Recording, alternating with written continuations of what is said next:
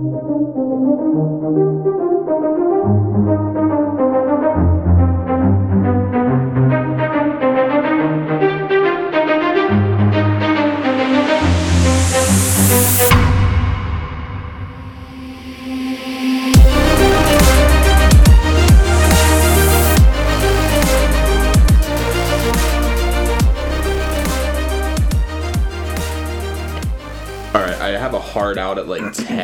so we need to keep this under an hour 40. I think we can do that. Are you sure? Because Possibly. I will. I make no guarantees. Fuck you. I just realized how I can hear this fizzing and it's right next to the microphone. My nitro vanilla Pepsi. Hell yeah. So, what are we doing for the next hour and 40 minutes? Is it another episode of Soon to Be a Major Motion podcast? I sure hope so. Oh, cool. If it is, who are you? I am your co-host Codie Beck, and who are you? I am your co host, Billy Beck, and we are here to talk about movies that are based on books. And for as hungover as I am, nailed that shit. you did so well. It's much better than last time. That's that's the trick. I need to get fucked up on rum. 24 hours before we record. so why did you get fucked up on rum? What did you do since we last recorded? Got fucked up on rum. I, I believe I made that clear. Uh, my birthday is next week. As of time of recording, as of release, my birthday was last week. so last night we had a bunch of people from work and from the Man City crew and a few of your work friends that have become my friends over the years. And we all uh, went over to the tiki bar down the street and we had a good time. One of apparently several. Yeah, I didn't realize there was another tiki bar on the street until I was walking past it and went, oh no, that might be a problem. And sure enough, one of my buddies, one of the first couple people there, texted me like, what's the name of this place again? It's like, yeah, there's another tiki bar that's not really a tiki bar. It's the one that's a real tiki bar. He found us. It's good. But I had a I had a really good time last night, and to everyone who came out, thank you sincerely for for coming out and making the evening special. I haven't celebrated a birthday like with friends in four years, so that was that was very nice. Codie, how have you been since we last recorded? Which was like a week ago. So Uh, no more trips to the ER, which is good. Uh, nothing exciting or new to report. Same old, same old. Read a book. oh, you read a book. Uh huh. That's interesting because I went to the movies and saw a movie today. Yeah. What movie did you see? Trolls Band Together. No. You- did I watch the wrong movie? Yep, you sure did. Fuck. Every time. Of course, you read the title of the podcast. The Ballad of Songbirds and Snakes, the prequel story, a Hunger Games novel by Suzanne Collins, is the book that I read. And I saw The Hunger Games, colon, A Ballad of Songbirds and Snakes. Is it a ballad or the ballad? Is that really what they called it? Yeah. I didn't realize they prefaced it with the Hunger Games. Oh, yeah, because otherwise people aren't going to see it. Because you have to tie it to a pre existing IP. I would have thought the Mockingjay symbol would have been enough. You'd think. Uh, it is the ballad. I've been calling it the wrong thing all day. Ah. I gotta get my articles in order. so, uh, you wanna just listen to a trailer and get right into it? Yeah, we might as well, because it's not going to end well.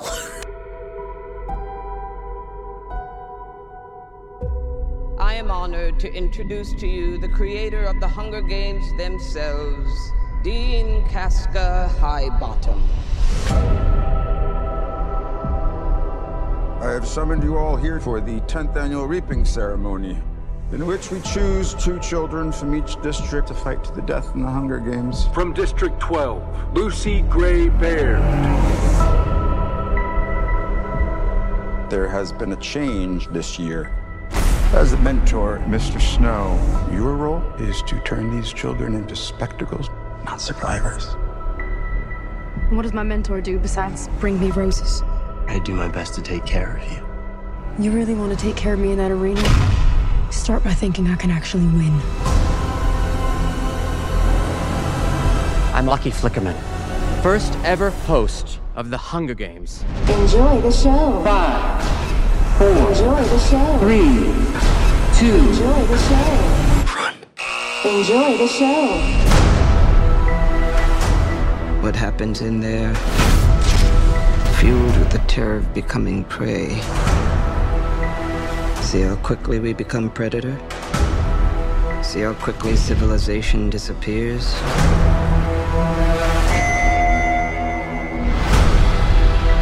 There's a natural goodness built into us all. We can step across that line into evil or not.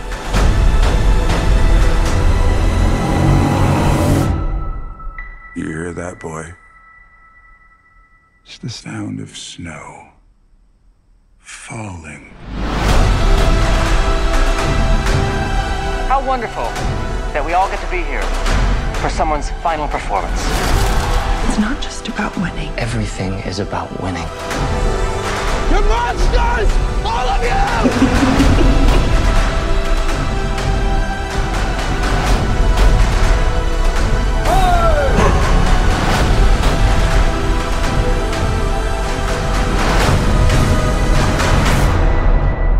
the things we love most that destroy us.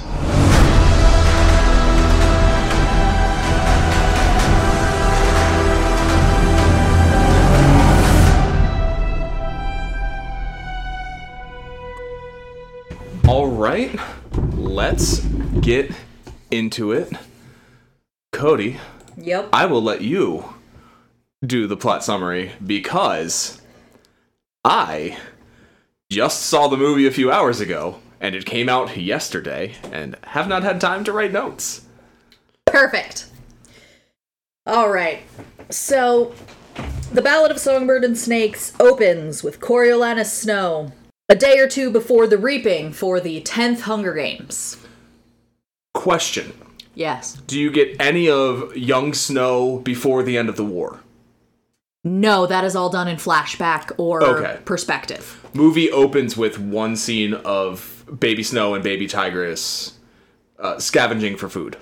Okay, Uh, yes. Like three years before the first Hunger Games, I think they say. it isn't the cannibal scene, is it? Where like the dude chops a leg off a guy to eat it. Yes. Yeah, it's that, and that's all we get a flashback. Oh, okay. Um, so yes, you do get that, but not in the opening. Okay. Yes. Horrors of war persist, etc. Snow is going to the academy, he, or rather, he is waiting to go to the academy because he's waiting for Tigris to come back with his shirt because they have no extra clothing and he's trying to keep up appearances. Uh, because the Snows were very rich and powerful prior to the war and are not now. He goes to the academy and he is chosen to mentor a tribute in the upcoming 10th anniversary because the Capitol doesn't feel that uh, the Hunger Games are being handled correctly. So they feel that um, this will encourage more people to pay attention and have a stake in it, even in the Capitol, with the students mentoring. So there are 24 students chosen. It's a selective thing. So in the movie, they're chosen because of the plinth grant. That is added much later That's the book. That's how we start out with the movie, where he thinks he's gonna get that grant Yes. because he's got the highest grades. That's why he needs like his dad's suit, and I think Tigris makes like the buttons out of like bathroom tiles, Yes. and people can see through his disguise, but he still looks fucking clean. People being Dean Highbottom. Yeah, well, yeah. Some of the other students, uh, the one whose last name is Crane as well. There is no crane. Oh, Uh, I don't think so. there's a crane and there's a Heavensbee. yes. Um, there is no crane in the book. Oh, yes, there is. Yeah, there is a crane. She's the one who gets stabbed in the throat, right? Uh, yeah, she gets her throat slit Yeah, yeah, yeah. Wow, cranes do not fare well in these books. I'm surprised that there's a further cranes down the lineage with how quickly they pass. like they're pumping out cranes like rabbits over there. yes. Uh, but like I was saying, they uh, he thinks he's getting this grant, and the first scene at the academy is uh, Highbottom explaining that the grant's not giving away based on grades this year. It's going to be because of the mentor system. No, the grant is um after Plinth's son's stunt where he goes into the arena, which we will get to in a moment. Uh he uses that to buy the silence of the academy. Okay, that changes a lot of things then.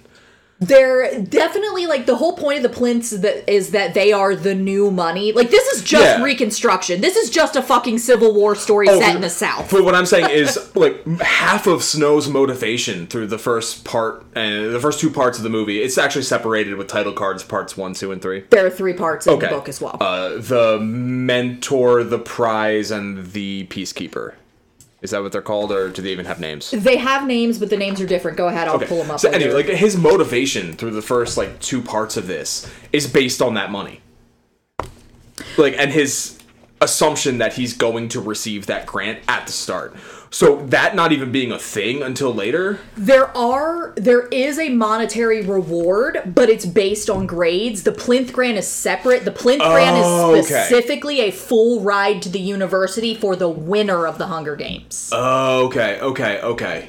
Yes. It sounds like they just kind of merged the two financial influences into one then. it makes sense. That clears it up. I was like, Yeah. how why does he do anything then if that money's not there? Yes, the money is. There are two sources of money. You get multiple prizes based on your academic record. You're eligible for different prizes. Okay.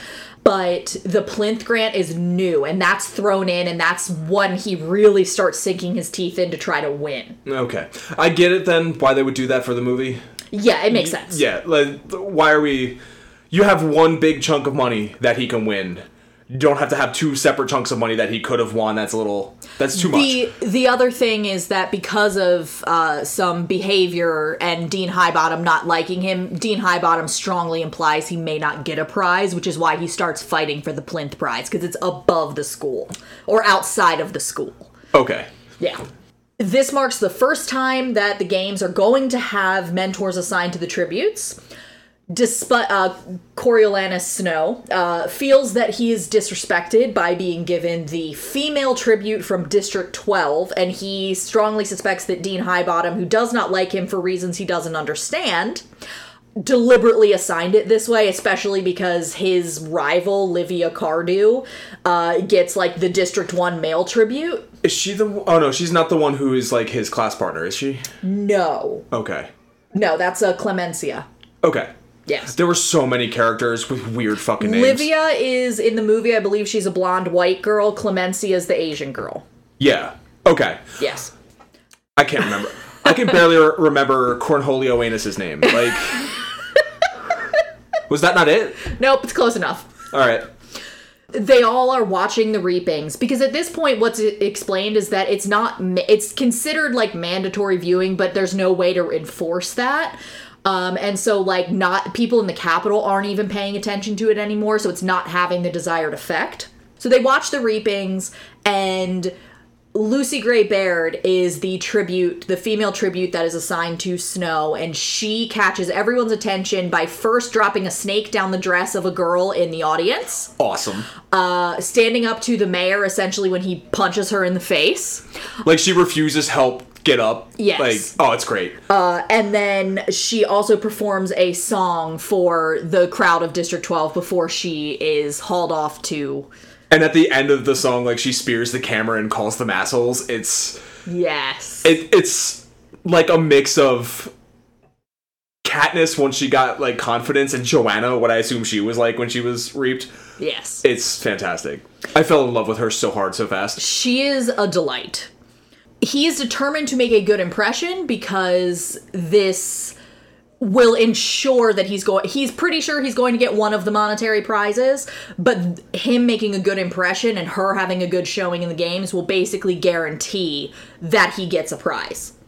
So he decides to meet her at the train station which is where this starts to differ from accounts that we saw of the previous Hunger Games because they all of the tributes are together in a single train. When you say the previous Hunger Games, you mean like the previous books and movies, right? Not Yes. games one through nine? Correct. Okay. Sorry. Yes, the the previous entries in the series. The future The games. future games.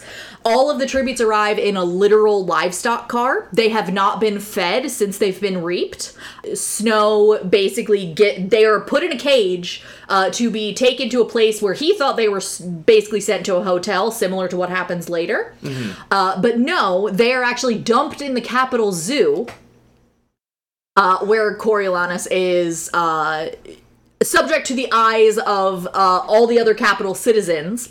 So he like gets thrown in the same car with the tributes, or he sneaks into the car with the tributes. Yes, and winds he- up at the zoo. He gets in the car with the tributes. They try. They all like start to try to attack him, and Lucy Gray is like, "Don't. There's no point." Because she recognizes there's an advantage here for her. Correct. And so they go to the zoo. They have a little showing at the zoo where people start like identifying with Lucy Gray and he's like, "Perfect. This is this is my moment to shine." He starts feeding her, like visiting her in the zoo and sneaking food to her because the Capitol is not feeding them, uh, which is where he gets the betting idea. Yeah.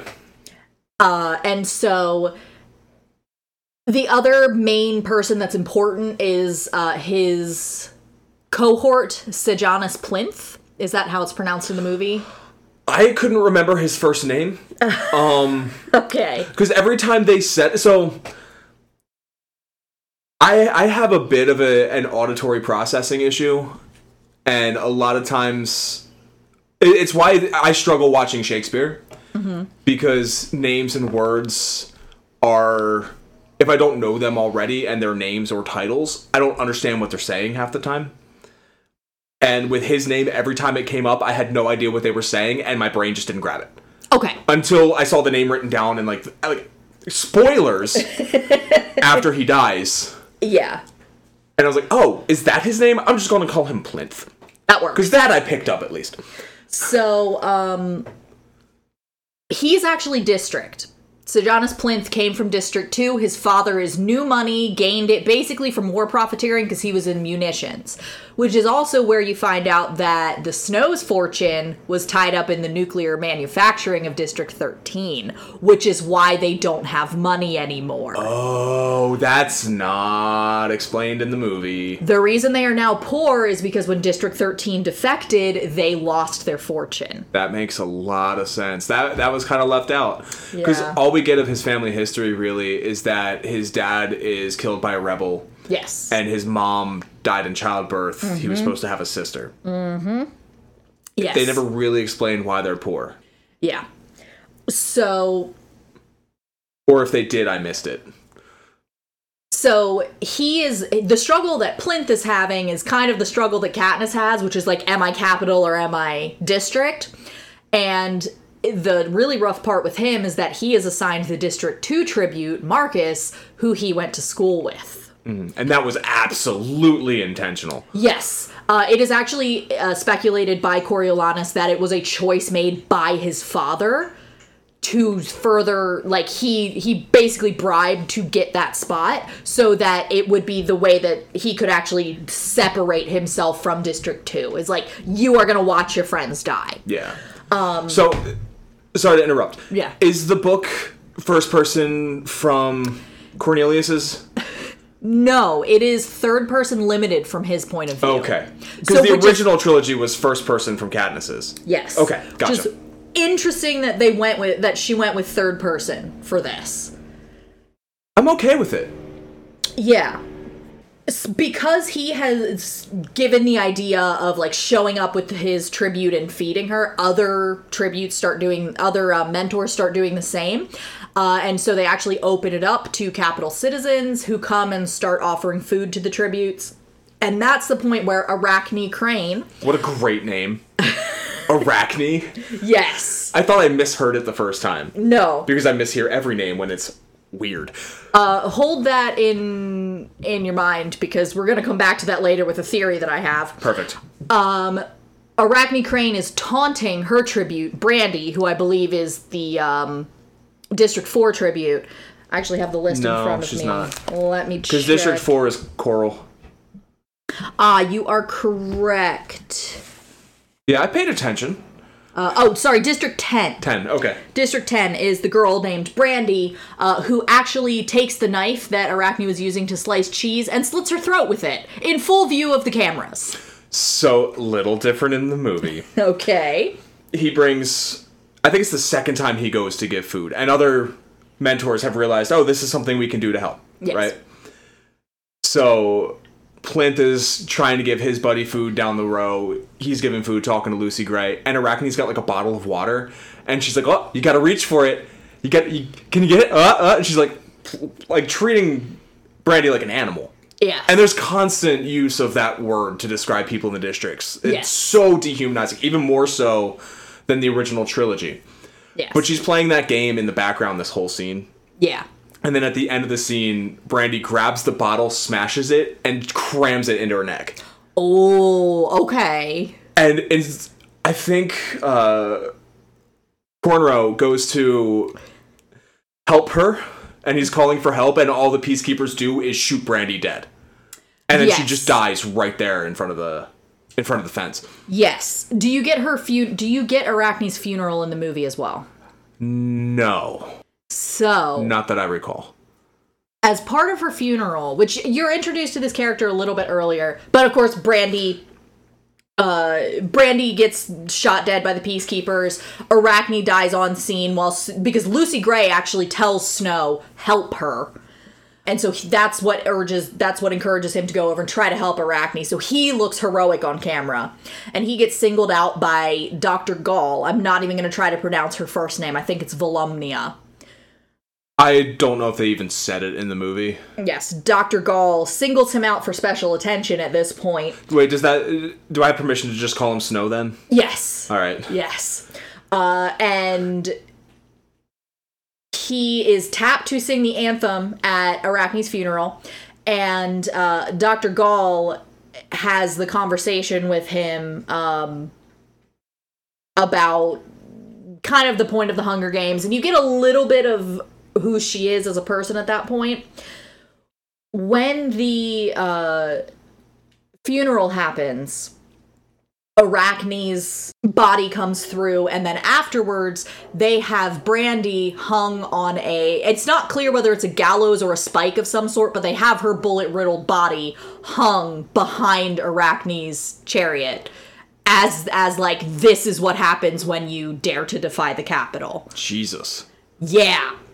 Going on with this character, Dr. Gall, uh, there's a special assignment that she she's kind of been stepping in with the mentors because she's the head game maker.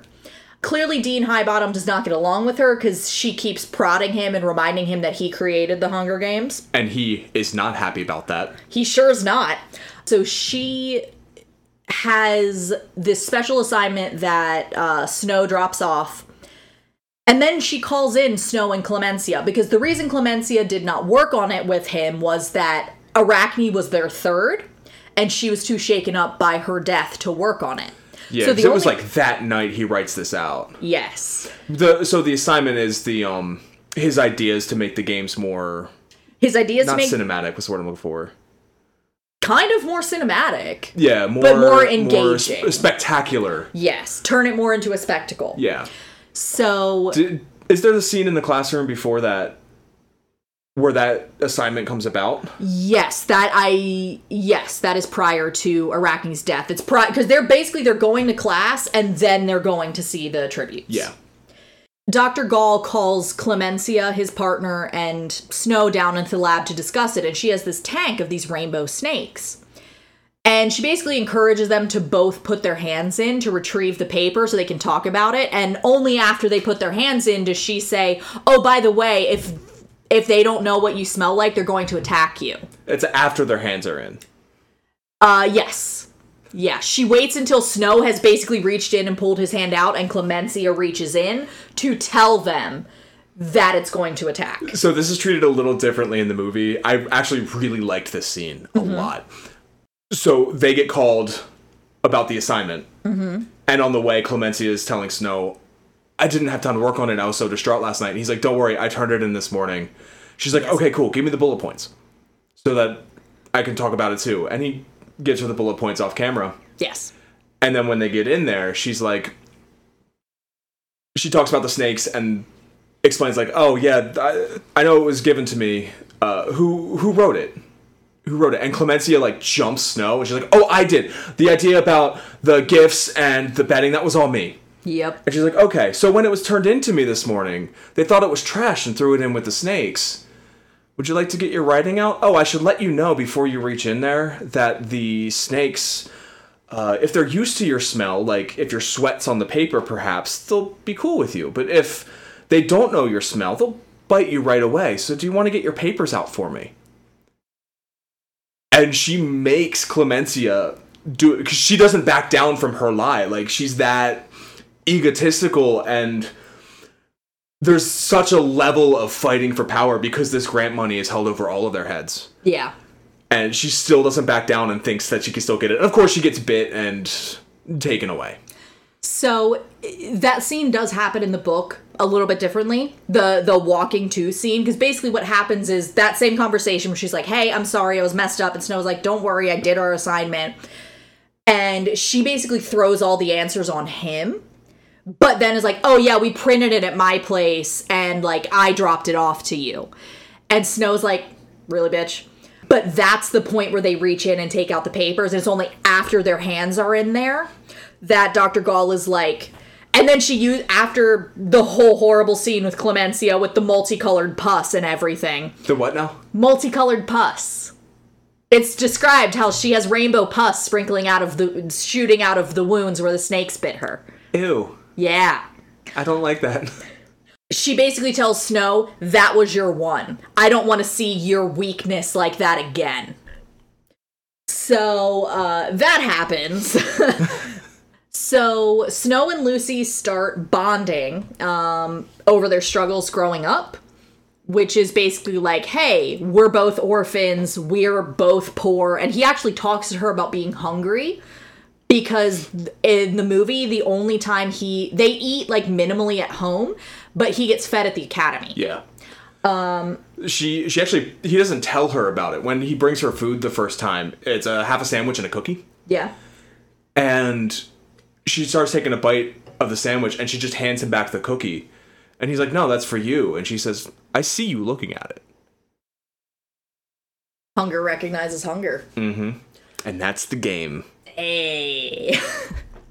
so they actually go on a tour of the arena because in th- in in this the arena is actually the old like essentially coliseum uh, where they used to have military parades and everything and they hold the hunger games in the same arena every year they throw weapons in the middle and it's basically fight to the death it's like literally a coliseum Like jumping ahead a little bit, Flickerman is surprised. Like he has to cancel dinner reservations because the games go overnight. Yes.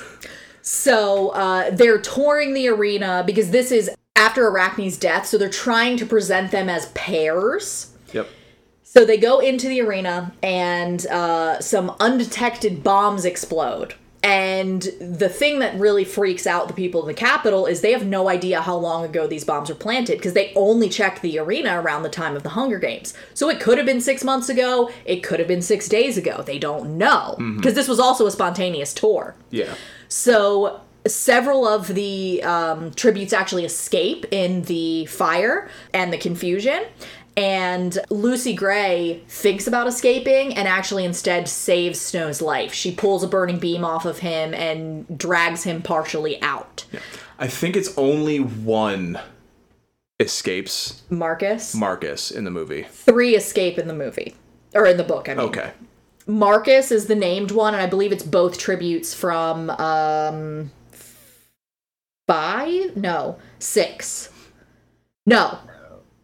Yes, both tributes from six because both of their mentors die in the explosions. Oh wow. Yeah. Yeah, I think they mentioned that like three tributes die in the explosion and Marcus escapes.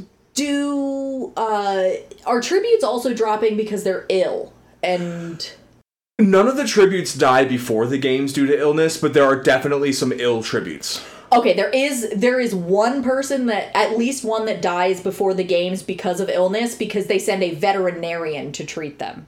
They refuse to send them doctors. Jesus fucking Christ. Yeah. Oh my god. Yeah. there's another funeral with the bodies of the recovered uh, tributes that fled. Uh, again, displayed for all to see behind the dead Capitol citizens. And they end up having interviews for the first time, which we know later becomes a main point of the games. And Lucy Gray has a song that she sings, and she kind of gets everyone's hearts again. Uh, and so this is also when they introduce the idea of betting, and this is they have the communicuffs so and that they, also uh, donations as well. Yes, the donations to feed them. And uh, s- part of the genius of Snow putting the betting is because he knows he's poor. So he makes it game makers and people directly tied to the tributes, like mentors, etc., can't donate. So it has to be other citizens. So that way there's no excuse for That way, Plinth can't just have all of Daddy's money go in to help Marcus. correct. Not that he's capable of being helped by the time the games start. oh boy, yeah. so well, he is capable of being helped in one very specific way. Yes. So the games begin, and at this point, no one has seen or heard from Marcus, obviously. Uh, when the games begin, they begin with uh, a scaffolding on which Marcus is suspended from his, I believe, by his wrists. Christ posed. Christ posed, and clearly he's had the shit beaten out of him. Yeah, it's not even scaffolding in the movie. It's part of like the fallen roof. Okay. Yeah, they don't add anything after the bombs go off. They don't add or change anything in the arena. Oh, They're they, just fighting on debris. they specifically put in the the scaffolding and it's described as being like a metal framework that's put in to show the forethought of the malice. Marcus is the first tribute to die, I believe, because Lamina, who is the District 7 tribute, climbs up. So, the other thing that's fun is that because of the uh, closeness, the proximity of the games and the attacks, all these hidden tunnels are opened up that are normally not opened up. Yeah, so tributes can, vents and ducts and uh, service tunnels underneath and all that kind of thing. so tributes can run and hide, and that's what a lot of them do. Yep.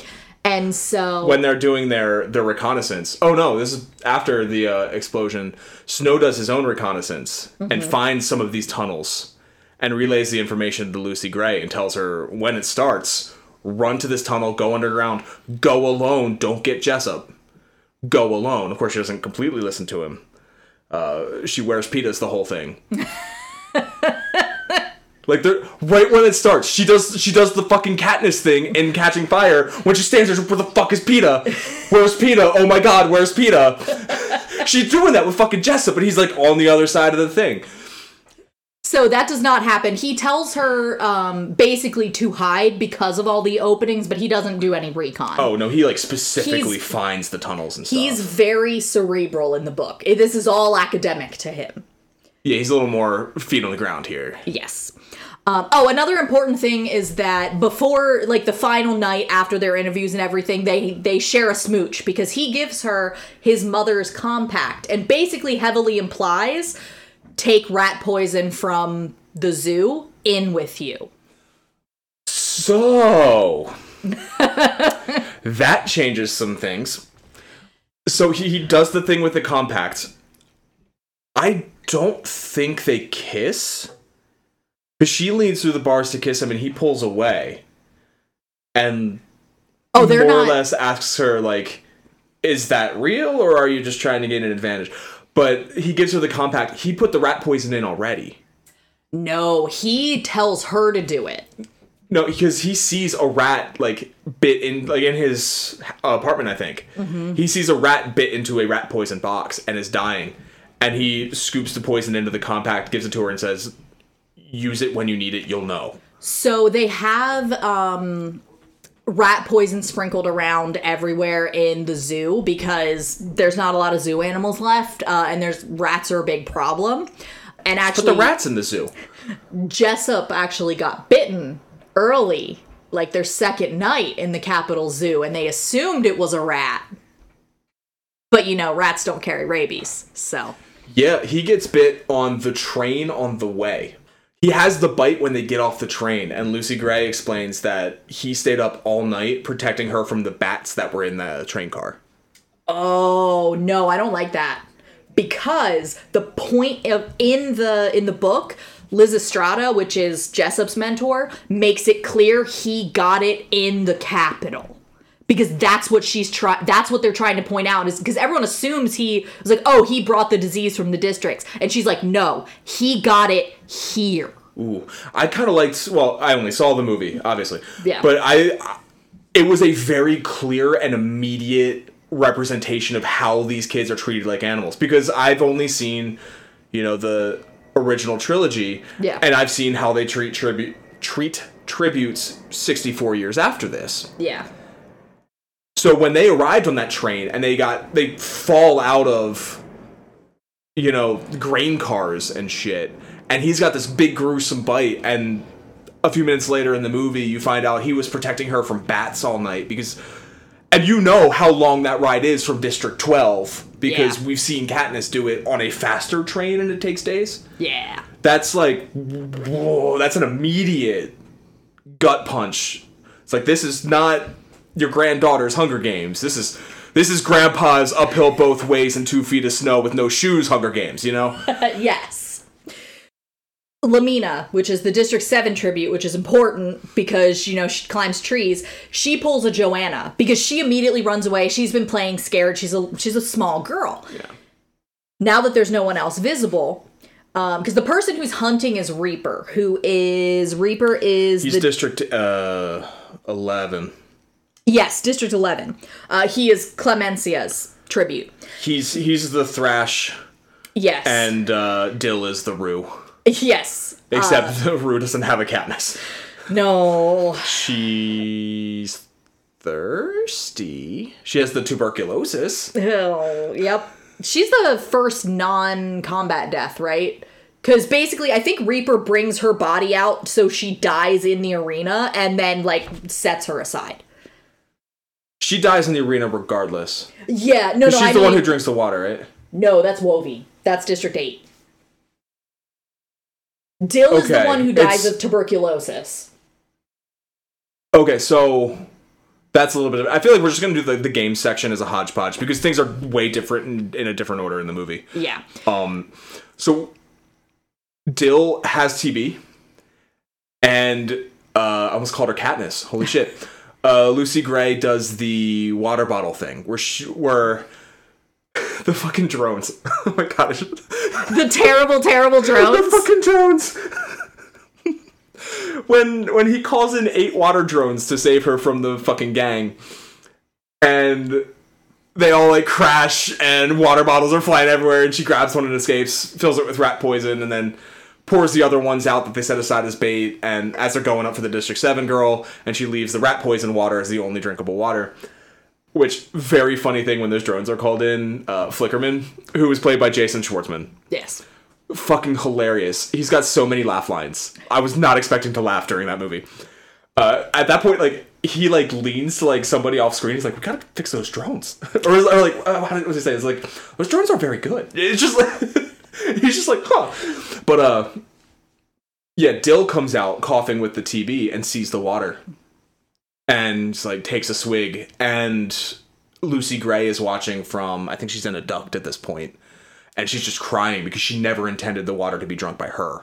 Yeah. And that's her that's her Rue moment, even though there's no real Rue moment. Oh, no, no, no. But Reaper gets the Rue moment. Reaper carries Dill's body out of one of the uh, tunnels and lays her in the sun, and the crowd watches her cough herself to death.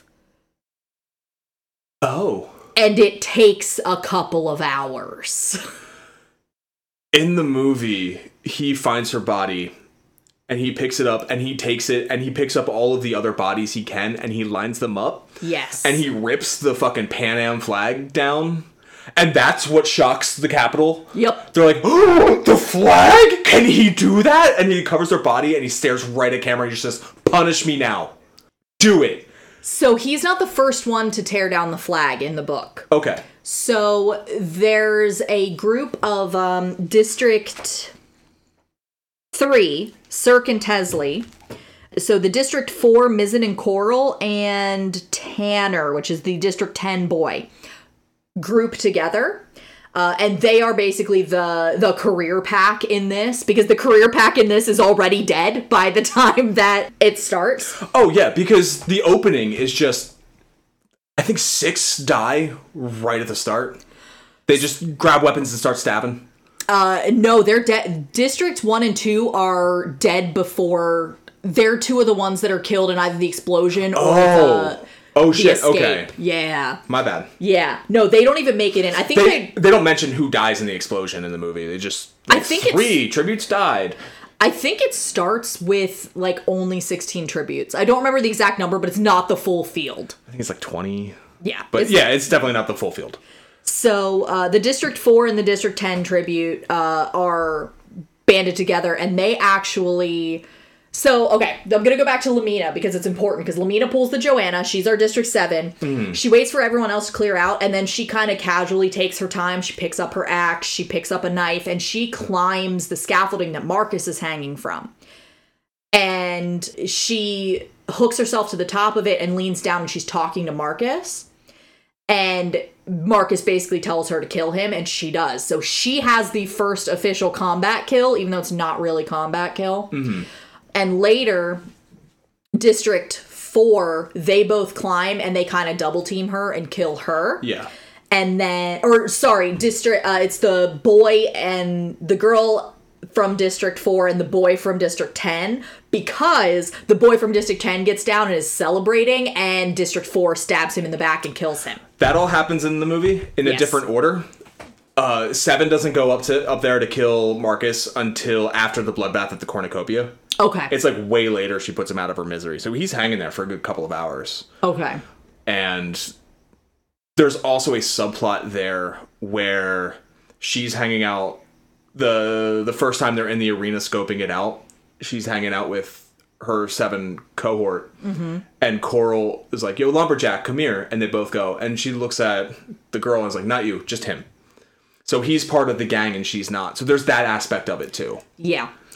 So there's also the District 3 tributes actually take the crash drones and they use it to um, take out the District 4 male tribute because they have the drones start attacking his face, basically. Because the drones are path to map, uh, their paths are mapped to their tributes' faces and his his person sent in food for him so they they basically hijack the drones and use the drones to push him off and he breaks his neck I think something similar happens. I don't remember which which tribute it is, but they the first time somebody calls in water and the drone just like right by him and explodes. yep the other thing with the flag is that the district 4 and district 7 they tear off pieces of the flag because lamina's using it as a covering from the sun Oh, okay. and she's actually trading with Reaper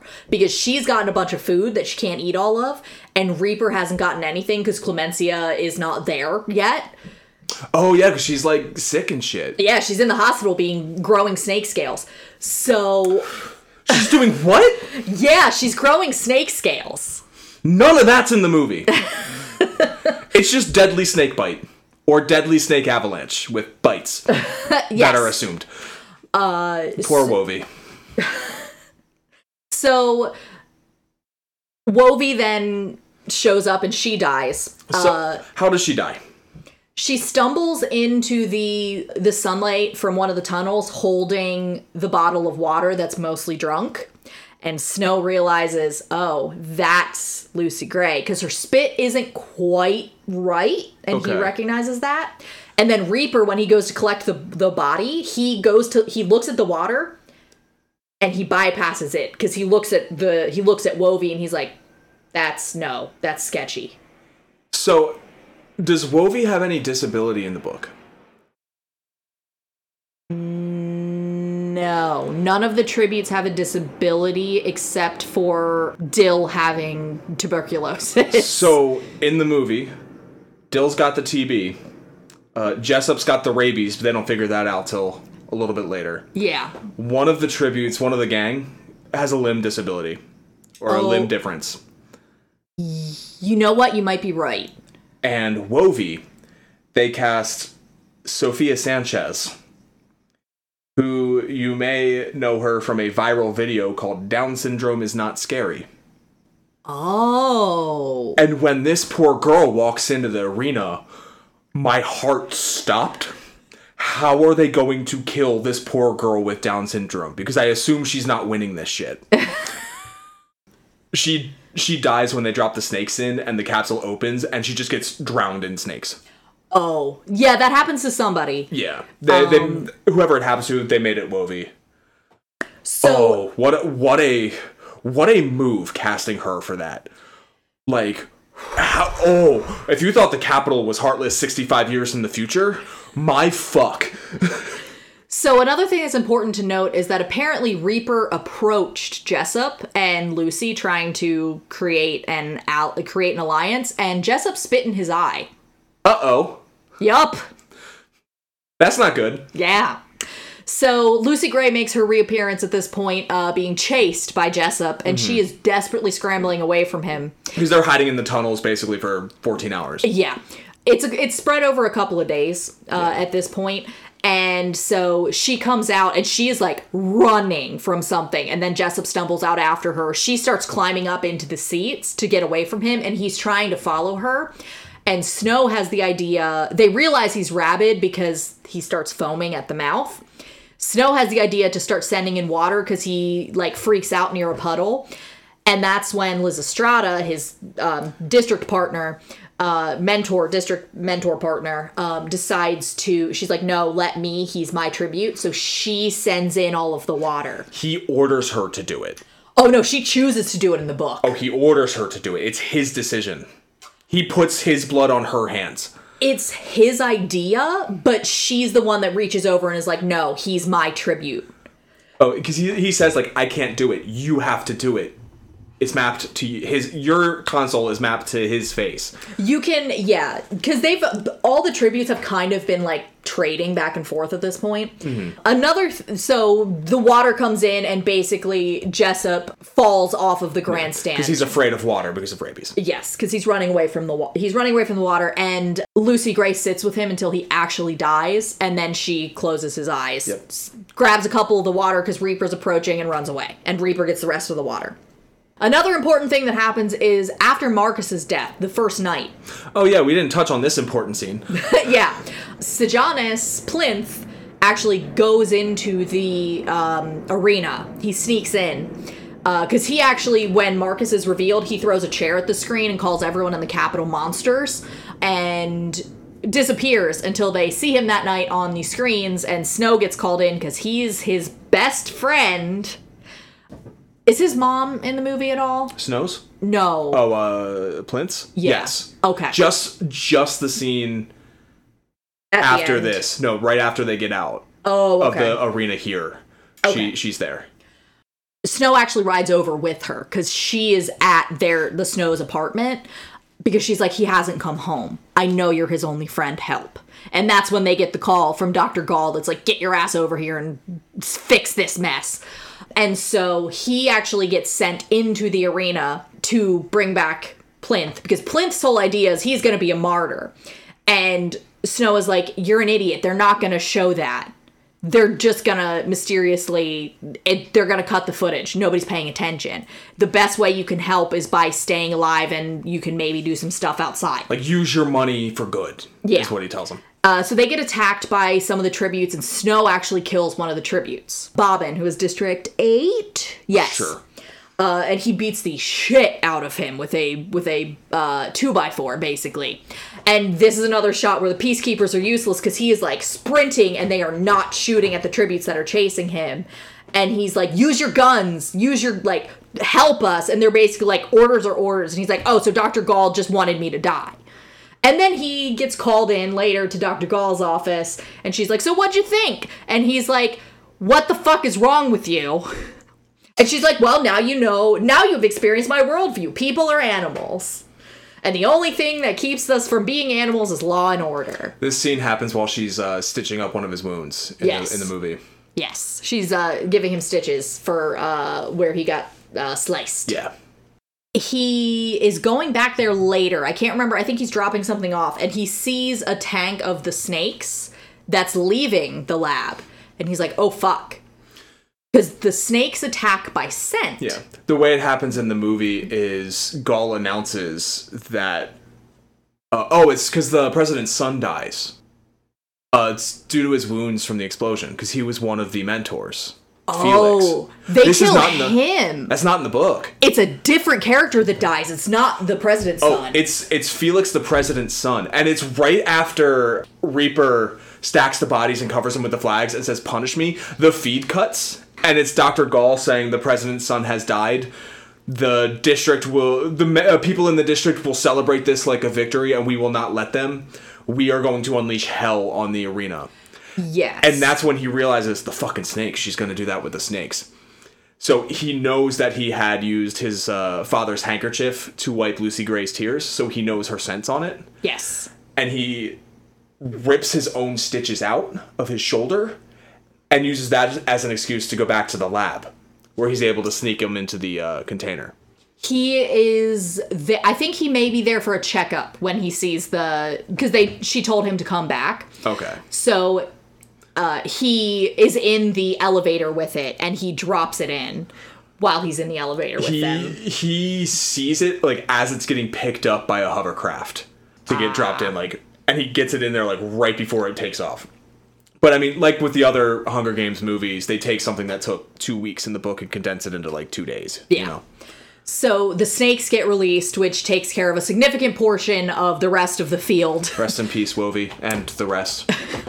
Lucy Gray makes her next appearance and she's singing and she has a skirt of the snakes because they're slowly like drawn to her, which uh, Snow realizes later is probably because it was the only scent they knew.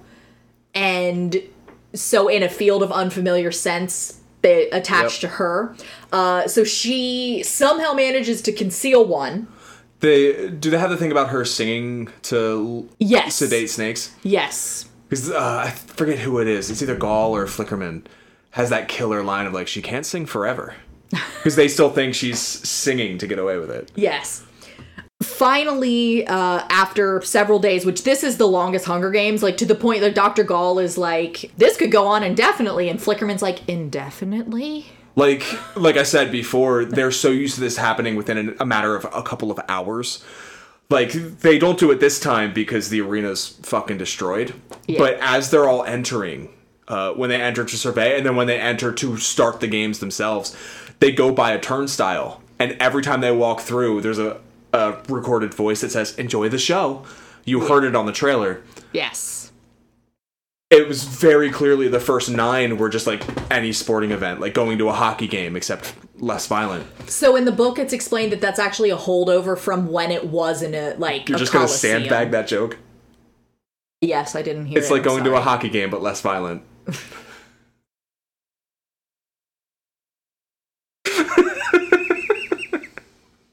I needed you to have that one. I'm just I wasn't gonna let you just gloss over that one.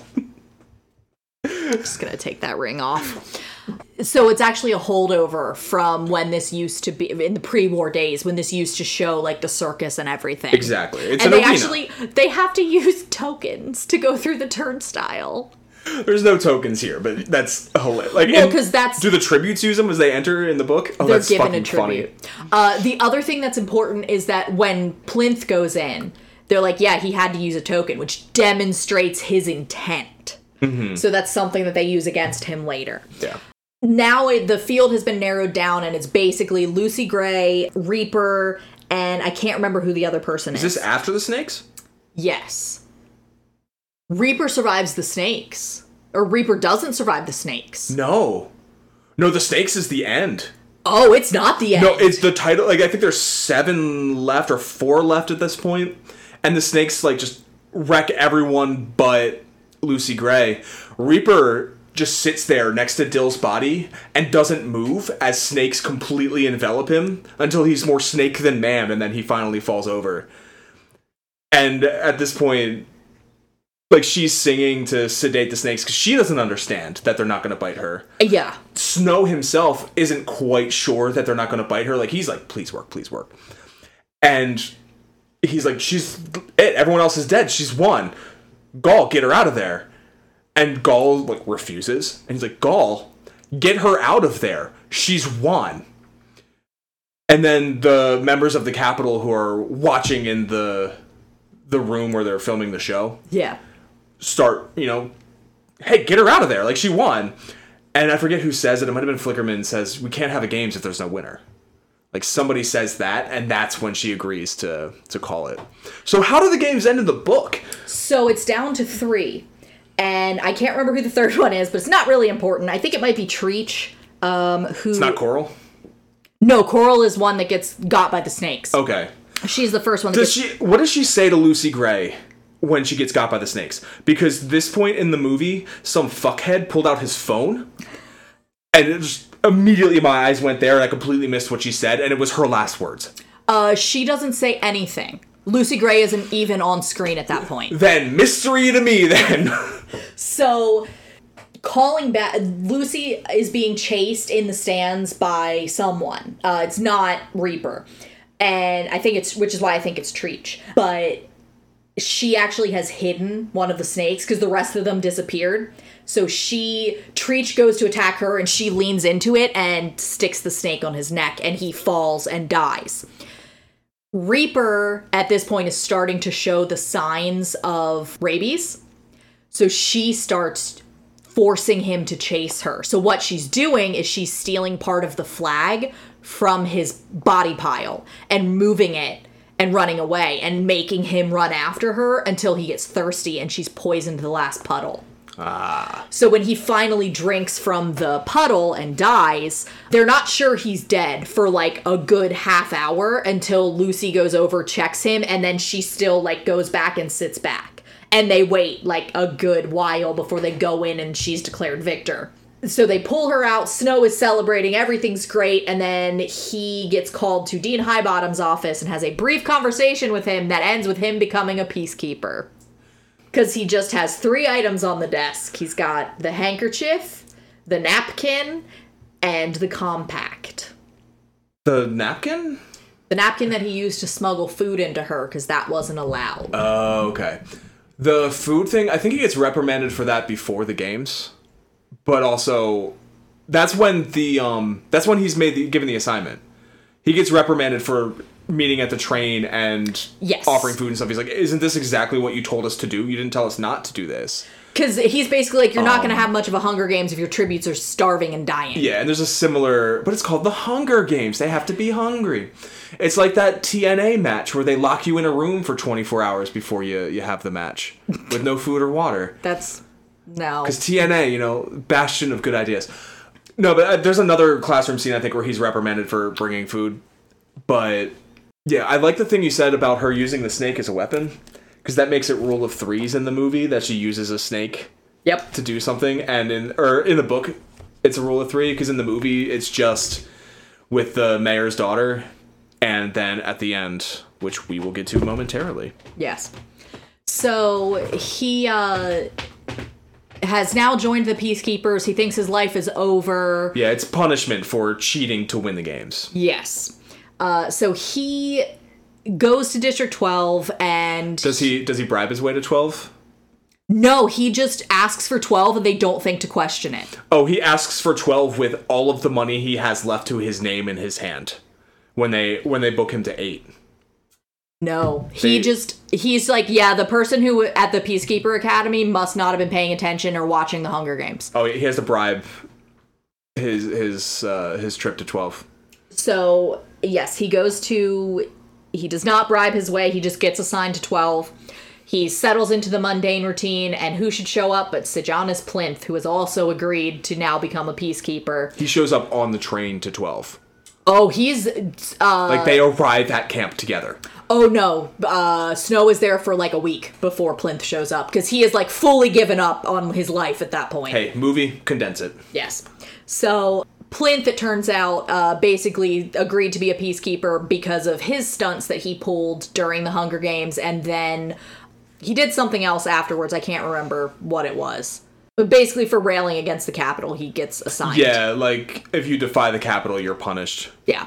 Um, but, But his dad his has dad's wealthy, so uh, his parents don't get murdered because they have the money. yes. Uh, he has to go. And he actually, I think he paid for uh, a new gymnasium and an entire new lab for Dr. Gaul. I think it's just the gym, but like that's definitely in there. Like, Yeah. My dad had to buy them a new gym for me to get my diploma. I think is what he says. That's what it is. It's the diploma, and he also gets uh, Snow his diploma as part of it because Dean Highbottom didn't want to allow Snow to graduate. What a dick, Right? but also an understandable dick. Well, we'll get there. We'll get to it. they're there and he finally he go he hears about how there's this girl that's going to be singing at the hob and they go and who is it but it's lucy gray back with her covey family and they get to see each other and they rekindle their romantic relationship uh, except throw the wrench in of Billy Taupe, the guy that she was singing about, and the one who actually is the reason that she got reaped. Because it turns out he was seeing the mayor's daughter, and so 100% the mayor used her name to make sure that she was out of the picture for his spoiled baby. Yep. So Snow was like, perfect, this is gonna be great. I'm gonna actually have a good life. I get the woman that I love. And then it turns out that uh, Plinth is actually working with the rebels because the rebels are part of Billy Taupe. Because there's this tree, the hanging tree, Where people get hanged. where people get hanged. It's like their first week on the job Yes. is uh, this dude gets hanged Yes. for killing three.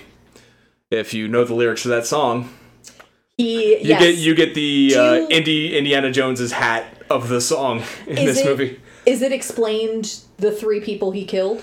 It's a peacekeeper and two others. Uh, they do explain it, but I don't recall. Uh, he bombed. There was a explosion at one of the mine shafts, and it killed two peacekeepers and someone else. Oh, it's uh, he shoots them in the movie, Oh no, he it's or allegedly shoots them because there's a woman in the crowd who screams out he's innocent, he didn't do it, and she gets taken to jail just for association. yes, uh, it's his. I believe his significant other. Yes. Uh, she's ultimately one of the ones that hangs with with uh, Plinth. So they're at the hanging tree. Uh, this guy gets hung, and Plinth is like, "Man, I can't do this. I wanted to be a medic, but they don't need medics. They need more peacekeepers." And Snow is like, "Bro, chill out. Just do your job, and everything will be great." Plinth Sejanus uh, actually starts working with a rebel named Spruce because they're trying to free Lil, who is the guy that was hung. It's his significant other. Yep. They're trying to get uh, him out and or get her out of jail because she's gonna get hung. They discover this during one of the shows, and they all start arguing over Sejanus's involvement. Billy Taupe shows up because he's part of the rebels, and Mayfair Lipp, the mayor's daughter, God, these fucking names. right? Uh, Like Lucy Gray, Billy Taupe, Jenny Mauve, Sam Green. You is it not explained that that's a thing? I hate when I make bits and then they're not actually bits. So Is that actually a thing? They're all colors? yes? Because the only two we get named are Lucy Gray and Billy Taupe. The Covey all take their name. their first name is from a ballad and their last name is a color. So you've got Barb Azure. Or middle name. Yes, because ba- the the Covey are a family and they all have surnames, but they don't use the surname. So like the girls are all related and the guys are brothers. Because she's Lucy Gray Baird. Yes, which it annoys me so much that Baird is close to Bard because, like, really. So uh, Lucy Gray is special because she's the only one whose full name is taken from a ballad because Yep. it's the Ballad of Lucy Gray, I saw that in the see also section of the Wikipedia. which is weird because there's the Ballad of Lucy Gray and there's also the Ballad of Lucy Gray Baird, which are two different things. Either way, God damn it. so yes, all Oh, of the, the Ballad of Lucy Gray Baird is the song that she's singing, right? yes About herself. yes Kind of. yes Maybe. It's a mystery. Yes, that is actually it is a naming convention. All of the Covey are named after they've got a name from a ballad and then the last name is a color because one of the little girl makes a joke about how Snow's last name is a color too. White as snow. Snow White. Yeah, but who's who's listening to the Ballad of Cumberbatch? because the mayor's daughter is there, she basically threatened. She has eavesdropped. She's heard the rebel plans. Bruce actually shoots her uh, to prevent her from revealing their plans. And then uh, Snow, Spruce, Spruce shoots. the daughter, and Billy Taupe goes to her and then like starts threatening them, like he's gonna run away, and Snow shoots him. Other way around in the movie. Snow shoots the daughter when she tries to leave. And then Billy Taupe charges Snow, and Spruce takes out Billy Taupe. You know what? I think you're correct. I think that's Okay. right. I had it backwards. Because it's a little different. They both get shot. And so they cover up the murders by getting Lucy Gray back on stage so she doesn't uh, tell about it. Yeah. The other thing that's important is that they are trying to collect the Mockingjays and the Jabberjays from 12 for study. So Snow is actually assigned to that project. And uh, Sejanus comes to him and is like, hey man, here's the Rebels' plan laid out in specific detail, and I'm even going to use my name. And I don't notice you hitting record on the Jabberjay switch, which is a fucking thing that exists. Yeah. So he, Snow, has a Jabberjay record it. It gets sent back to Dr. Gaul. And uh, This is such a stupid scene. That, at least in the book, the way it's explained is his hand is hidden behind the cage. I. He, he does that too. He hides the thing behind the cage and everything. But like, a, you know what these birds do, Sejanus. Why the fuck are you talking about treason? He may not. Oh, you know, you know what? You're right. He might not. and he's also very he sh- stupid. But you you'd think that Remember, he'd figure it out. baby faces are dumb. They're so dumb. but also, I don't understand why Snow does that. Like, I my first thought was, oh, he's gonna do it and she'd be like, I just recorded you say this. I can send this or not, but he just like records it, puts it on the fucking truck. He thinks that what's going to happen is first, he thinks that nothing's going to happen.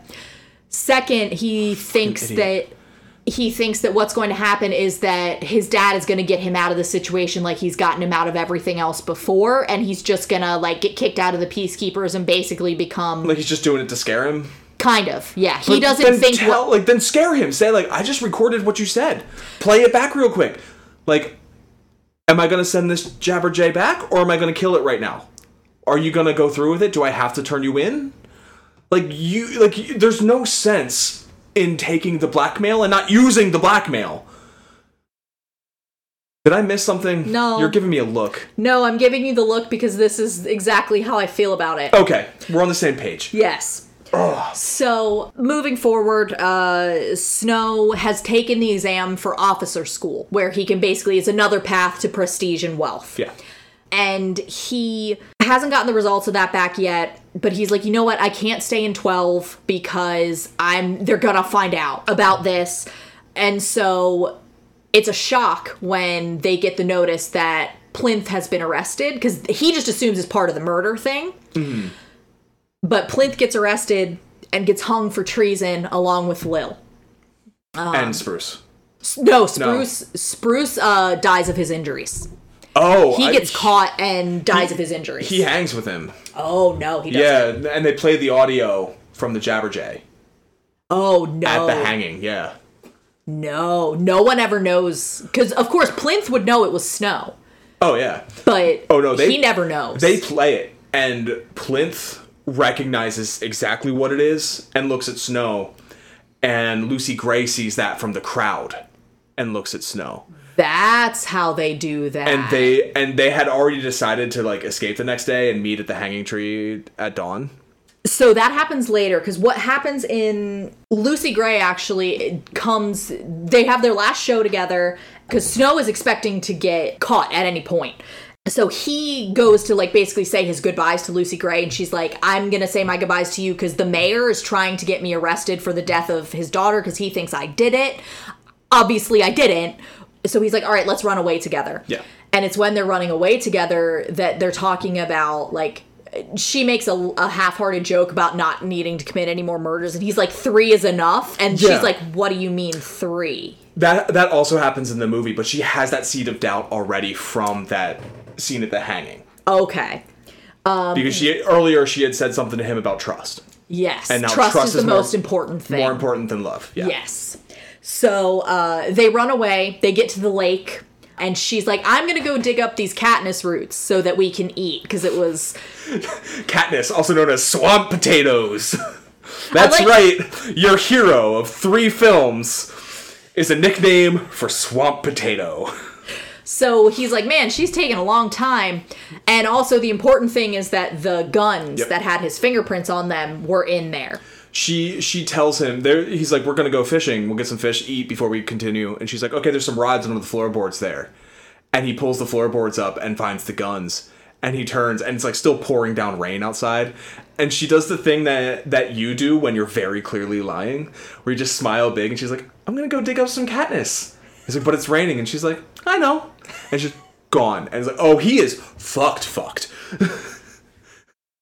So he chases after her uh, with the gun, and he spends this time searching for her, rationalizing away everything that he's ever done and blaming her for everything. He's like, obviously, she lured Treech in, and she was just trying to do this with Reaper, and it's actually Billy Taupe was in the right, and uh, she tricked me, and finally, she he thinks he found her because he found this orange scarf that he gave her and he reaches for it and a snake bites him. He's Yep. like, fuck, she killed me.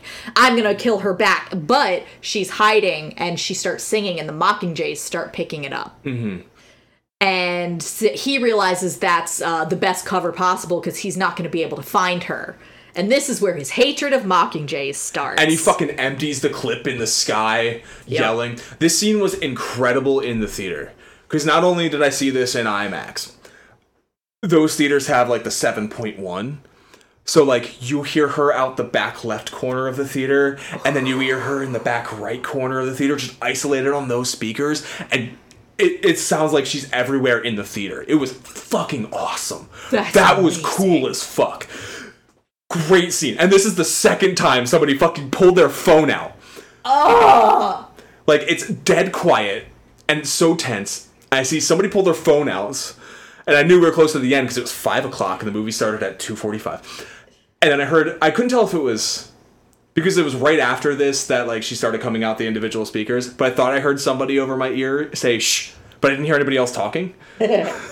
so like the the joys of seeing a movie opening weekend in a crowded theater, right? So he goes, he's. Lucy Gray, he hears her cry out, but it's not clear whether that's because she's being shot at or because he shot her. So he decides to take the risk. He takes the gun back. He throws it into the lake. He goes back because he's gonna he's going to officers school, mm-hmm. and so he ends up back in the Capitol. And he's like, "Wait!" And Dr. Gaul calls him in and is like, "Hey, did you enjoy your summer vacation?" And he's like, "What the fuck? You fucking planned this shit?" And she's like, "Yeah, pretty much." So it's not so much she planned it. He's ready to go to two for his officer thing, Yeah. and the the commanding officer at his barracks tells him there's been a change of plans.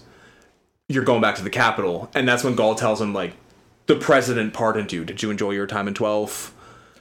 It's not even the president. It's her who made a specific request to bring him back to study directly under her. Yeah. So the president pardoned him, and then I think Plinth Senior decided to give his dead son's best friend uh, pay his tuition for university. He makes him his heir.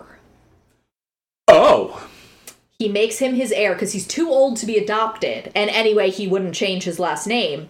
But he is now heir to the Plinth family fortune. And Plinth is paying all of his bills. And he is back. And they bought, they like paid all the taxes on his apartment, which that was hilarious, which is rich people worrying about taxes. not in my America. And so the final scene is the epilogue, which is partway through the university year. Snow goes to visit Dean Highbottom, and this is why you, this is when you find out why Dean Highbottom hates him, which is yes, he created the games, but it was because he was on an assignment for Dr. Gaul with Snow's father. And Snow's father got him drunk and egged him on to create the games basically because the the assignment was the like what would be the best way to punish the districts and by best the most cruel Yeah, like I, I forget how they worded it in the movie, but it was along the lines of like the most brutal way yes to punish. And so when he woke up with a hangover the next day he was horrified at what they created but he had already turned it in Yep. uh, snow had already turned it in and that was their falling out that was uh, where his drug problem started Like, I think he said on the night of the first games he started taking Morphling. Yep. Snow is basically like he sees a lot of his father in him and there's also like some hints that Snow has actually finally embraced the truly ruthless nature that we see in him later. Because this Dean Highbottom is his first murder by poison. Yep. The way they do it in the movie, I don't know how they do it in the book. Uh, Plinth Jr. is also on Morphling because he fucked up his knee Yes. that night in the arena. So he poisons Plinth's Morphling. And when he goes to Highbottom, he dumps all of his effects on. He's like, here's his effects from District 12. I was going to bring them to his parents, but I think they only really need this. And it's a picture of the two of them together. Yep. And he knows that Highbottom's going to see and drink that Morphling. Yep. Yeah, that's exactly how he does it. Because he's like, I would think that you wouldn't want a traitor, uh, tre- a treasonous traitor, to have a degree from the academy. So here's this back, and he swe- he specifically sweeps the drugs into the trash, knowing that he'll pull it out. So the going back a step because I realized I had a question. When he mentions that line about the three murders he committed, Yes. and she only knows about the two. She knows about the guy in the arena, and she knows about uh, Mayfair. Mayfair. Yes. Who's the third? Plinth. Oh, okay. Yeah, that makes sense. And what's funny is Because what he says, he's like, I had to kill my old self just to be with you. And he's still wearing his fucking dog tags. Yeah. Like, dude. Yes, that's the escape because he realizes he fucked up by saying three. Yeah. And that's the point where she's like, ah, you're fucking lying. It didn't click with me that the third was Plinth. I thought I missed something. he actually, Plinth weighs on him more heavily than the other two. Oh, we see that. Yeah, because he's like, I just, I just didn't. I, we see, we see his regret for sure. Like he cries over his footlocker. But what I didn't recognize in that was that he com- considered what he did a murder. yes. When once he dies and hangs, he's like, I didn't kill him, but I killed him. Yeah, that makes that makes a lot of sense. That that confused me Because he didn't. He didn't know that that's what was going to happen. He just assumed his dad would be able to get him out of it. And then they got notice that Plinth is going to be hung, and he's like, well, shit. because that didn't click with me. I thought he was taking Lucy Gray out in the woods to kill her. Oh, no. He was like, uh, "Yeah, oh, it'll be nice to not have to kill any more. Three's enough." And she's like, three? like that's where I thought it was going. but that's I'm just stupid. And then uh, the he is also told by Gaul that all footage of the 10th Hunger Games has been erased except for one single master tape for her viewing uh, in the vault, and Lucy's name will never be mentioned again. So this is why in the original trilogy, and I remember you mentioning this the first one, that there were two previous victors from 12. Yes. Haymitch. Haymitch and a girl once. That's literally Like it. that's all it is, yeah. Yeah. And now we get the story of that one girl once. Yes, which apparently was her intention when she wrote that line, and she's like, "I knew I wanted to explore that later." It's it's so fucking only two superstars have ever won the Royal Rumble from the number one position, and one of them was Shawn Michaels. Who was the other one? One of them was Shawn Michaels. like, I feel like that joke's gonna get lost on some people. The other one was murderer Chris Benoit. And that's why they don't name him. So, can we? Can I be real honest about how I Do feel you- about this book? Do you have the scene at the end where Gaul asks him what the Hunger Games are for? That's earlier. Oh, that's earlier. That's like the last scene I think in the movie. It's the, It's after Highbottom. so it happens before Highbottom. It's like when she first brings him back and is like, "You're gonna study under me." She's like, "What is the point of the Hunger Games?" And he's like, "It's." To keep the districts in check because we need to have a war that we control all the aspects of. Oh, that's at the beginning. Like towards the beginning when that happens? No, there's two scenes. Yeah, okay, because in the beginning She asks him in the beginning and then she asks him again at the end. That's his answer at the beginning. At the end, his answer is I used to think it was to keep the districts in line. And then for a while, I thought it was to keep us in the Capitol in line, knowing that it could be us in there. And now I know that the Hunger Games, or, the, or that the arena is everything and everywhere, and the games never stop. And that's kind of what develops him into the Corleonis. Coriolanus Snow. I, I'm going to get it right one of these times. The snow that we know. so, And Snow always lands on top, as he tells Highbottom right before murdering him. Ugh. Well, you heard the snow must fall line from the trailer. yeah, because snow always lands on top is like the thing that he keeps going back Yeah. So you were gonna give your your honest thoughts about this book? Yes. I think that it completely ruins the original trilogy because it makes Snow look like an idiot. You don't have a songbird with a mockingjay pin singing. You don't have a girl from 12 with even the snuff of her populace behind her, and you don't you don't make sure she gets accidentally murdered in the games. You cannot tell me that Snow of si- with 64 more years experience doesn't arrange an accident for this bitch. Because Katniss just is Lucy Gray again. She does the fucking same bow, and she and because you said the I'm glad you said that the footage was all destroyed. Yes. Because I was like, it's weird that they never mentioned that like she watched all of the tenth Hunger Games and just aped Lucy Gray because so much of what she does is like she sings the fucking hanging tree. So the so this is one of the things that we can get into in the trivia, but there is I don't know if it's actually word of god or if it's a fan theory or not, but it is heavily implied that Katniss is Covey or descendant of the Covey because her father knows the hanging tree. They're a musical family. And she never played that song live, at least in the movie. She's played other songs live, but she never sings the hanging tree on stage that I see. She does sing it for the commander's birthday, and he tells her don't do it anymore. Gotcha. The other thing that drives me crazy about this is that 12 is basically abandoned by the Capitol. If your biggest fucking threat came from 12, the threat that almost made the love of your life, he he calls her the love of his life. Oh yeah. Um, if the love of your life came from that district, you would crack down the fuck on that district. You would not let them wither away into nothingness and occasionally spike up when, like, because in Catching Fire, Katniss's mom turns to Haymitch and is like, it's getting bad again, like it was. Which the implication being that it's after his win, there was another crackdown on the Peacekeepers. You would keep that shit locked down like District 11. You would make Yeah. sure they felt nothing but despair from the moment they were born until they died. This is a man who is so fucking petty, he will drink poison along with his enemies to make sure they die, and you're gonna let them just languish and be happy? I think there's something about how it's a mining district, and because of that camaraderie in the mines, there there's something there's something about being underground that just the nature of I mean, thirteen, as we learned, is completely underground. Twelve, like they spend half their day underground. There's part of that that leads to rebellion. When you're working elbow to elbow with your fellow man, and there's no cameras down there, or at least they can't see very well because it's dark or the light's shit, and the peacekeepers like in the mines, like more revolution and rebellion can always grow from that. Yeah, like I the actually- rebellion never quite dies in twelve.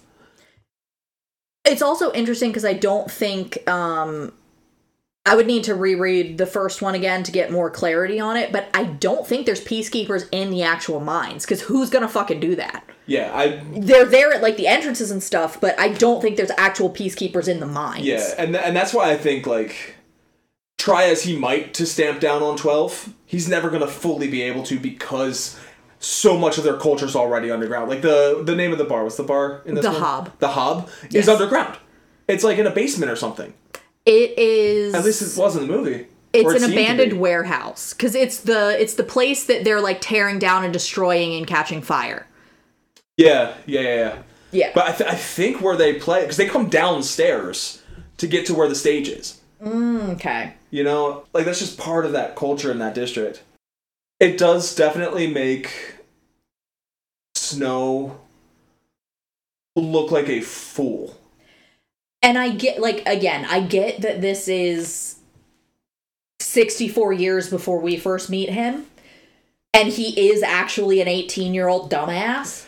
Like maybe maybe adult Snow is just so fucking full of his own hubris and ego that he thinks it can't happen again. He's too smart for that.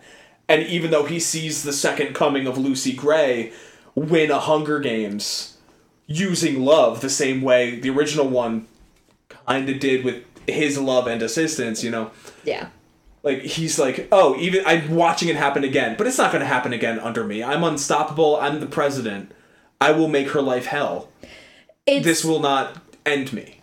it's also interesting how like we're only 10 years in and it's already starting to fall apart. Like people in the Capitol don't even care about it. They're Oh, like they're not sure there's going to be an 11th. multiple people are like like I, like mul- the other mentors, Highbottom, they're like Yo, how long the war is over. How long are we going to keep punishing the districts? And the only one who wants to keep it going is Dr. Gaul. Yeah. Because she's the one, her worldview is what Snow ends up taking on at the end, which is basically that humans are instinctual creatures and without law and order, we'll just kill each other. Yeah. But this is but what he understands that Gaul doesn't is that the humanity of the tributes is what makes the Hunger Games effective. If you treat them like animals, it's like watching a dog fight. Eventually you're going to get tired of it or it's not going to interest you. If you treat them like humans and you give them somebody to root for, Yeah. that that's what makes it last. That's that's what gets everyone to buy in. And then when you treat them like celebrities afterwards, which Lucy Gray doesn't get that. Because, yeah, up to this point, they just get dumped off back in Yeah, they just get their sent back home. districts. Exactly. But like in the future, like with Finnick and with well, not Johanna as much, but a lot of like the districts ones and twos, the careers, Yeah. they're treated like celebrities the rest of their life. They're paraded around and all this stuff, and it makes it a reality show. It makes it for the for the 11th hunger games which is what they're planning in his uh, in the epilogue he talks about oh let's he's talking about implementing the victor's village and the victory tour which fun fact mags flanagan from catching fire mm-hmm. she is the victor of the 11th hunger games which means she is the first person to live in victor's village and do a victory tour yeah. I thought she was going to show up in the movie, but she doesn't. no Not that I saw. No. The other thing that's interesting is that Tigris is Snow's cousin, Mm-hmm. and they are like super tight. They're besties. They are so close. So what happens? Because repeatedly, this is a question I asked you to keep in mind Yeah. before we started talking. Is Snow a good person? Because repeatedly, Tigris keeps telling him, Tigris, Tigris, whatever. She keeps telling him, I hate what they're doing to you. I hate what they're turning you into. And Snow is like, what? Snow's like, what do you mean? He realizes he's not a good person very early. like that that stuff with Tigris happens more in looks and her reactions to things and less in dialog mm-hmm. as far as is he a good person when we did the first hunger games um, and i think a bit in catching fire too we talked about how katniss makes so many of her choices to survive and with snow with the lack of wealth that they have. He's hungry just like the districts are. Everything he's doing is for that grant money because for him that's survival. That's necessary. It changes him and at the very end, like I don't think he's a good person anymore. But throughout the story until he loses Lucy Gray, I don't think he's necessarily a bad person. I think he's just trying to survive like every other tribute. he makes me think of this is a horrible comparison and i'm sorry i'm doing it but it makes me think of draco malfoy because you have a name that you're trying to live up to and you're kind of a whiny little bitch Okay. and that's all that he's trying to do Here, whole instead of let's uh, let's do a uh, a different DM. Dominik Mysterio. Got a name to live up to. Whiny little bitch. he's, he's twice the size of his father No, he's not twice the size of Eddie Guerrero.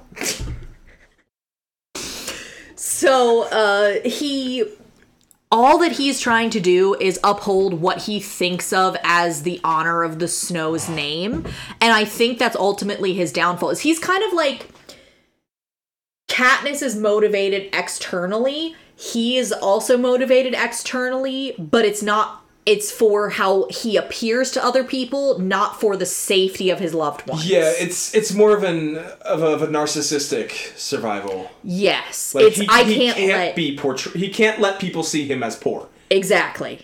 He needs to have buttons made out of bathroom tiles and his dad's old shirt, which she snuck in while they were doing a load of fucking sheets or whatever at the laundromat she works at. You know, like Yeah. it, it's that level of of masking that he has to do. Yeah. So his survival is more making it easier to keep up appearances. It's a different level of stakes than it is for Katniss, where it's literal life or death. Yeah. For him, it's figurative life or death. Because eh. his concern is that they're going to become irrelevant in the Capitol. It does get life or death when he's in 12, when he's a peacekeeper, because he he knows his neck's on the line too if he's found to be associating with Plinth, Yeah. they'll hang him too. Especially him, because who's going to protect him? Yeah. It's not like he's a future president or anything. Like, Yeah. But, like, there's actually a line that Lucy Gray has, if you can scroll down in the oh, notes. yes. I think there's a natural goodness built into human beings. You know when you've stepped across the line into evil. Snow recognizes that at that point mm-hmm. because he knows that it is his. I think that's why Plinth's death strikes him so hard because he sees Plinth as a human being in the way that he doesn't necessarily even see Lucy. Lucy is an object to him. Even though he says he loves her, it's all about possession. Mm-hmm. It's like everyone is so enraptured by this girl and she's mine, and that's what he loves. Yes.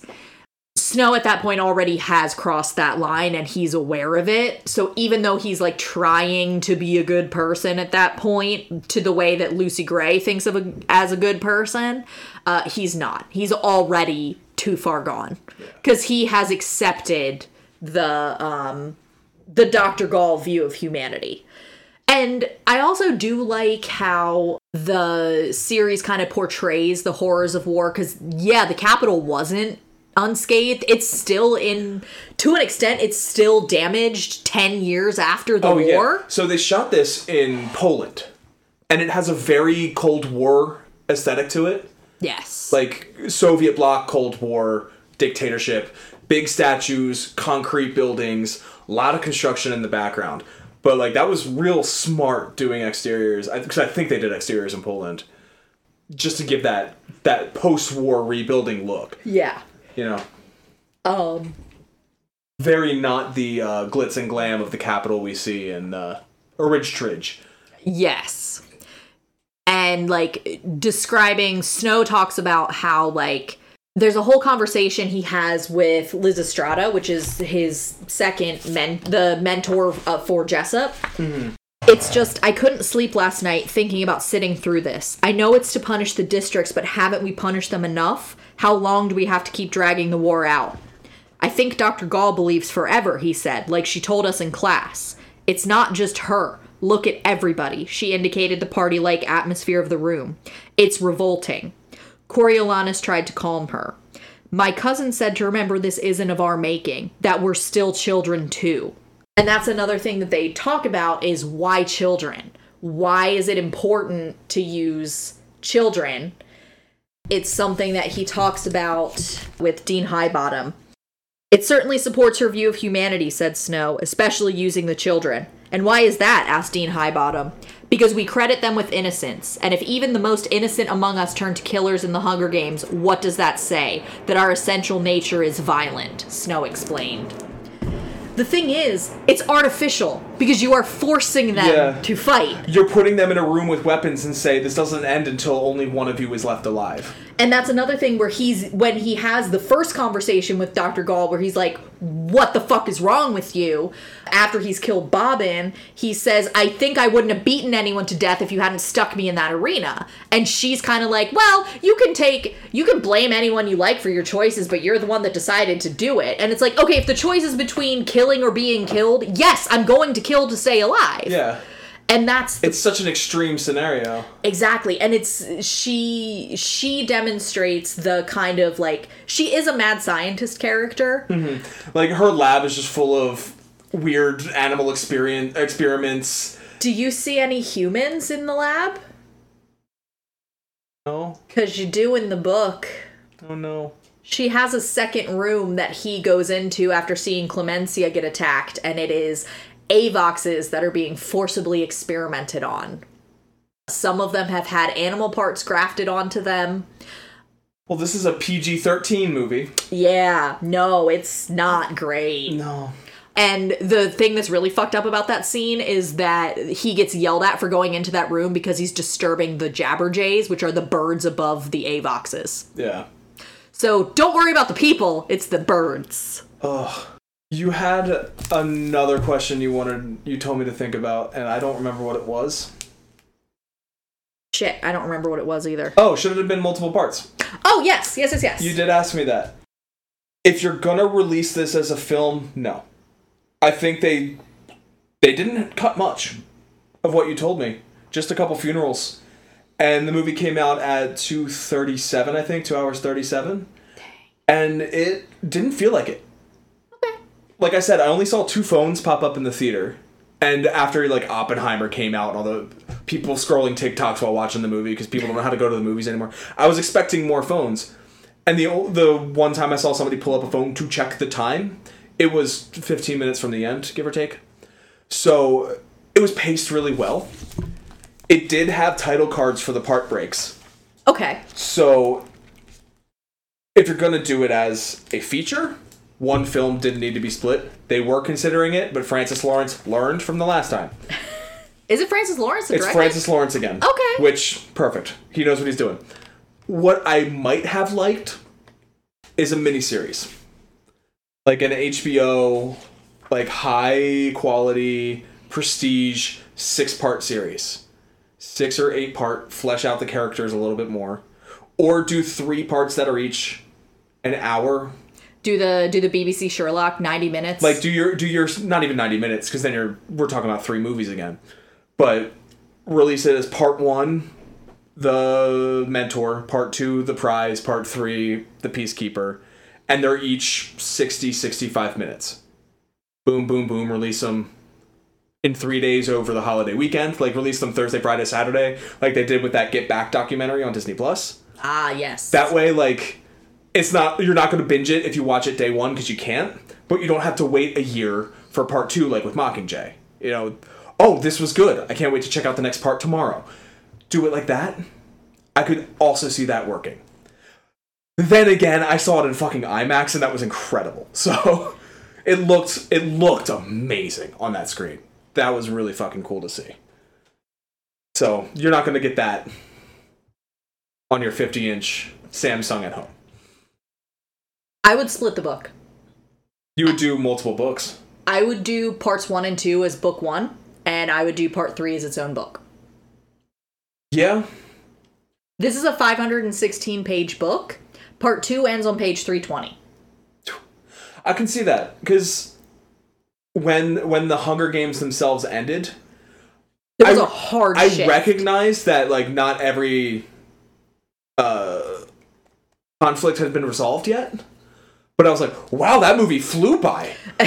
Whoo! Hot damn! Like, and then it was like part three of the piece. Oh shit, we're still here. Oh, we gotta keep going. All right. Like, it, I wasn't mad that it was going because as soon as it kept going, I was like, oh yeah, I want to know how this resolves. Yes. I was still engaged with the with the content. Content. I'm not calling it content. I was still engaged with the story. yeah. I was still attached to the characters, invested in the characters, yeah. and I wanted to see where it went. And it kept going, so I was I was gonna stay seated. So yeah, like I don't think the runtime hurt it at all. But if it was released as two books with that cut, then absolutely two movies. Yeah. I even if it was released as two books, I think you could still do one long movie with it. Oh, they would split it to two. They would. They absolutely would. Yeah. I just reading it, there I think it would have been an incredible like oh shit moment. Like it would have been the ending of Catching Fire, There Is No District 12 with where he became Panem's newest, if not shiniest peacekeeper.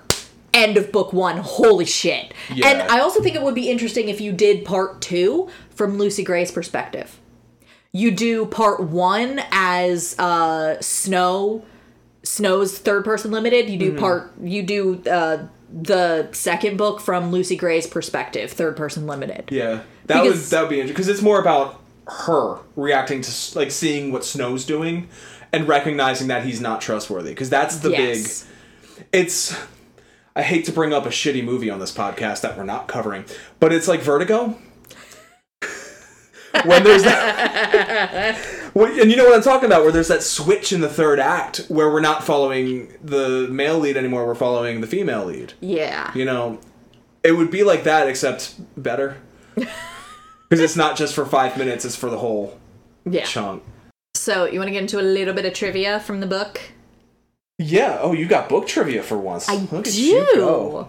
So, songs sung by the Covey that are actual songs or are songs in the world of the universe are The Hanging Tree, Mm-hmm. The Ballad of Lucy Gray, which is a Wordsworth poem that they put to music.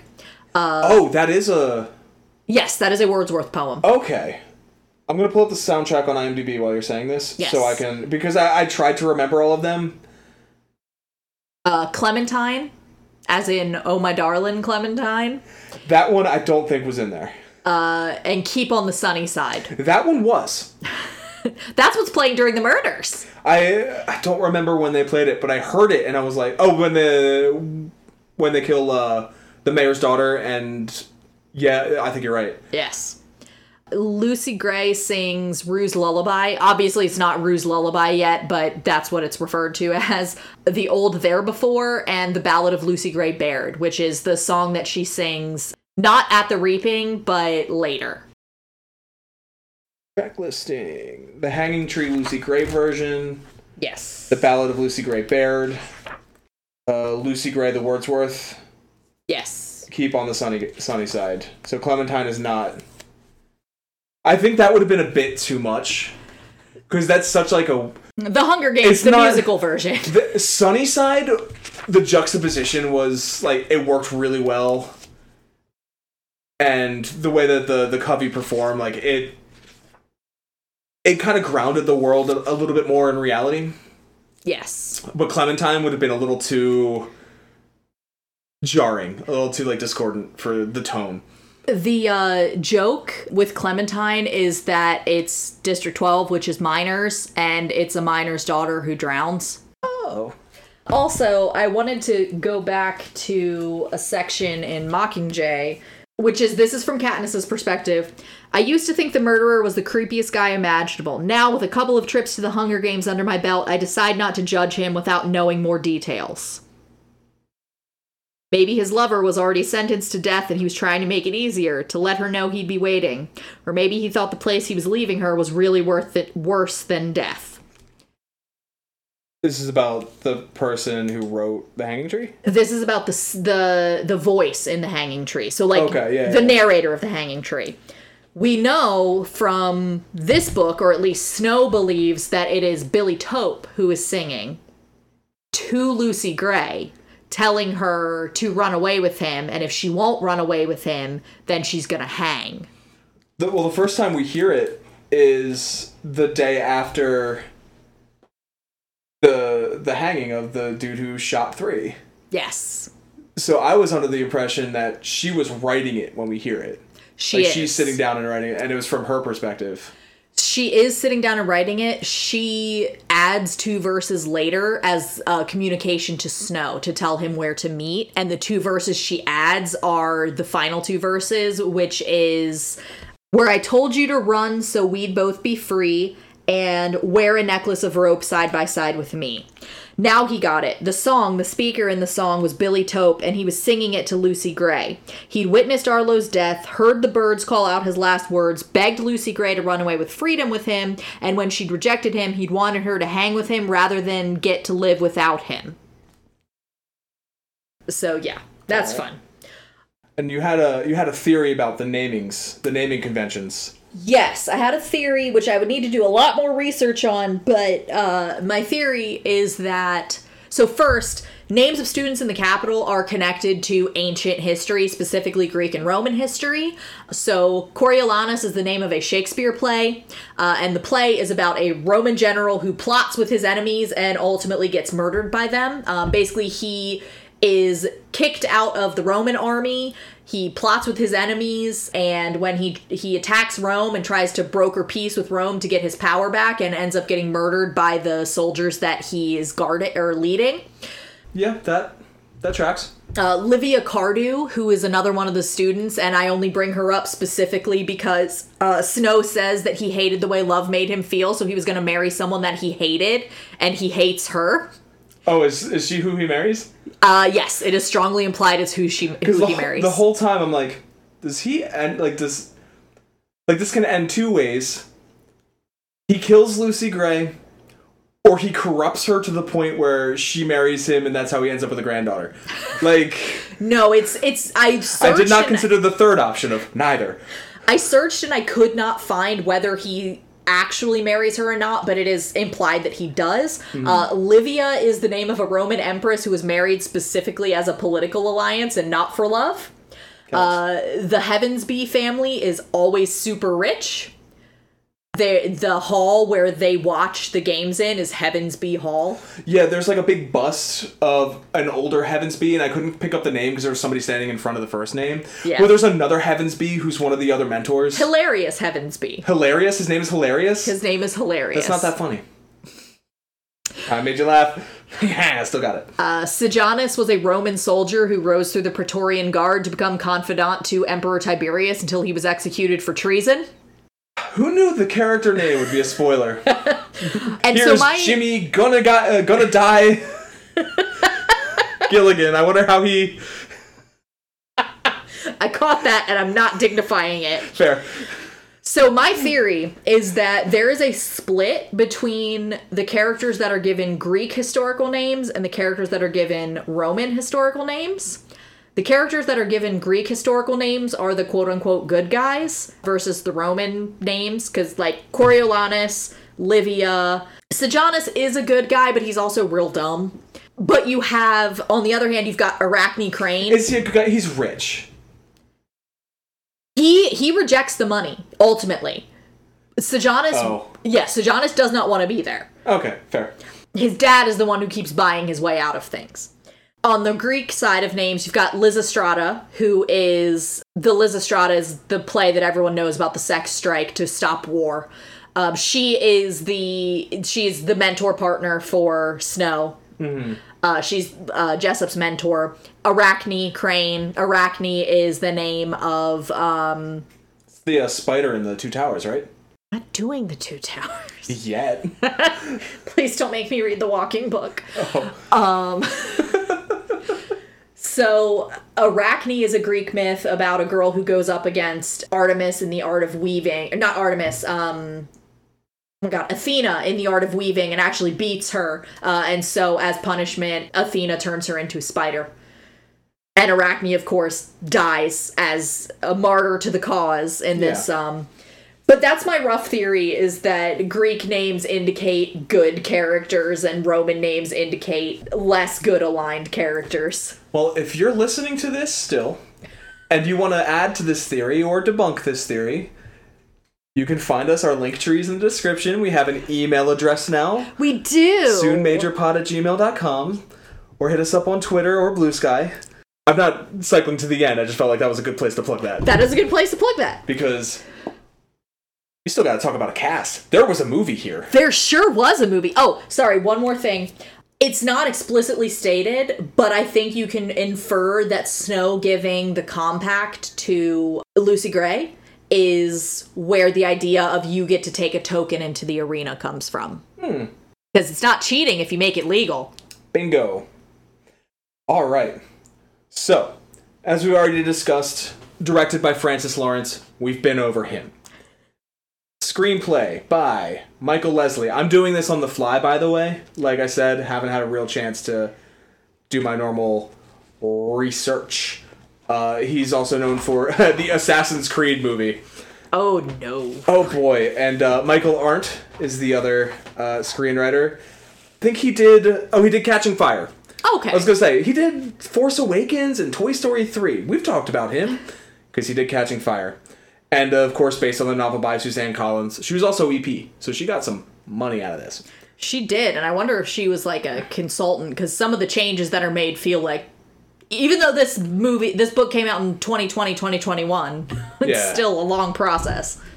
Lucy Gray was played by Rachel Zegler, who was in West Side Story. Uh, she played Maria in the new one, Oh, okay. and uh, she's Snow White in the upcoming Snow White. Oh, okay. And my god, she is a fucking star. she is electric on screen. especially when she sings, because she is fucking talented. I have heard people compare the two versions of the hanging tree. The Jennifer Lawrence version is kind of like sad and melancholy and despairing, and the hers is angry. The Jennifer Lawrence version is sung by somebody who doesn't like singing in public. And the Rachel Zegler one is performed by somebody who is a fucking talent and knows it. She is so fucking good. Okay. Like she like eh, she's the star of this. I gotta try and say the name one more time.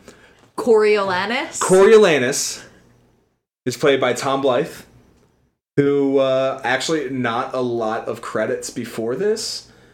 Biggest one is uh, Billy the Kid series, which I believe he played Billy the Kid. okay. He's also in the Gilded Age on HBO. He played Archie Baldwin, and he played. he was in that 2010 uh, Robin Hood movie with I think it was like Gerard Butler. Do you remember this one? No. Uh, oh, sorry, Russell Crowe. The Russell Crowe Robin Hood movie. Oh yes. Uh, he played feral child. uh, Doctor Volumnia Gaul was played by Viola Davis. what was with her eye? She had a. Is that not in the book? No. It must have just been character choice because it wasn't explained. But she has one eye that looks like a fake eye. It's more. It's more brightly blue Okay. than the other eye is dark. Okay. and I just took it as like she's got a fake eye, but she's that kind of like scientist. It wouldn't surprise me if it was like a genetically enhanced eye, and she sees things a little bit differently. Uh, but Viola Davis, you may know from The Help, which is probably a future episode of this pod. Yeah. Um, Waller in all the DC movies. yes. What's what was his fucking name? Sorry, the cast the cast list on IMDb is in order of appearance, which is the fucking worst. Highbottom is a big character. Was paid by a big character. Was played by Peter Dinklage. He is a phenomenon. He's so goddamn good in this. Like- from the from the trailer, it sounds like he was doing kind of like the. He was doing a aggressive version of what would have happened to his character in Game of Thrones. I haven't seen Game of Thrones, so sure. Tigris was played by Hunter Schafer. Uh, she's on Euphoria. Oh, her. Okay. Mm-hmm. She was good. She didn't have a lot to do. Who am I? Who am I forgetting? Oh, uh, Flick Flickerman, Schwartzman. Lucky Flickerman, the weatherman turned media personality, which is hilarious. That uh, Caesar Flickerman's a fail son, or a uh, sorry nepo baby. He's yes. Their nepotism is so strong in the Capitol. Like I was kind of mad at first when, like, oh, hilarious Heavens, Heavens be. be and some Crane or Arachne Crane, and I'm like, oh, eh, why did they got a Skywalker this? But also, yeah, no, nepotism is fucking. It's nepotism's the thing in this. That is 'Cause it's not in the districts, Yeah. but in the Capitol, it's nepotism. this is actually kind of a complaint I have about the book is that it it's like a bad herald. She's trying to pull too many threads too tightly together. Uh, but yeah, Flickerman was played by Jason Schwartzman. Uh, fuck, he's so funny. He's so good. He does like little. He's he introduces himself as weatherman and amateur magician. Yes, and he, does, little magic tricks. Is- like he'll throw a coin in the air at the start of a segment, and then he'll catch it at the end. Was Jubilee the parrot in the movie? No. Oh. No, there was no parrot. The only birds were the were the jays, the jabber um, jays. Who played Plinth? Plinth. Oh yeah, I was like, I know I'm forgetting somebody. Josh Andres Rivera, who is also in West Side Story, and is the real world boyfriend of Rachel Zegler. Oh, Yeah, they met. I think they met on that set, and they are still together, as far as I'm aware. I don't think they share any scenes. no, they wouldn't. No, they do. They Yeah. definitely do in Twelve. What am I saying? They're The the scene where the he shoots the guy or he shoots the girl and the yes. they're both they're all they share scenes. Okay. I think that's the first. Yeah, I think that's the first time that you like see them together outside of the Capitol and stuff. Not in the movie, but yeah. Yeah. Um, who else do you need to know about? I think is is grandma, grand Grandmama, grandmam. Grandmam, uh, Finiola Flanagan. Or sorry, let me try that again. Oh, this is like an Irish name. I don't know if I'm going to pronounce this correctly. Fionnuala. Finola Flanagan, yeah. I only know that because of Derry Girls. Thank you. that was the name of the uh the lady that owned the chip shop. Oh, that's what I recognize her from. She was in Waking Ned, Ned Devine. What? Waking Ned Devine.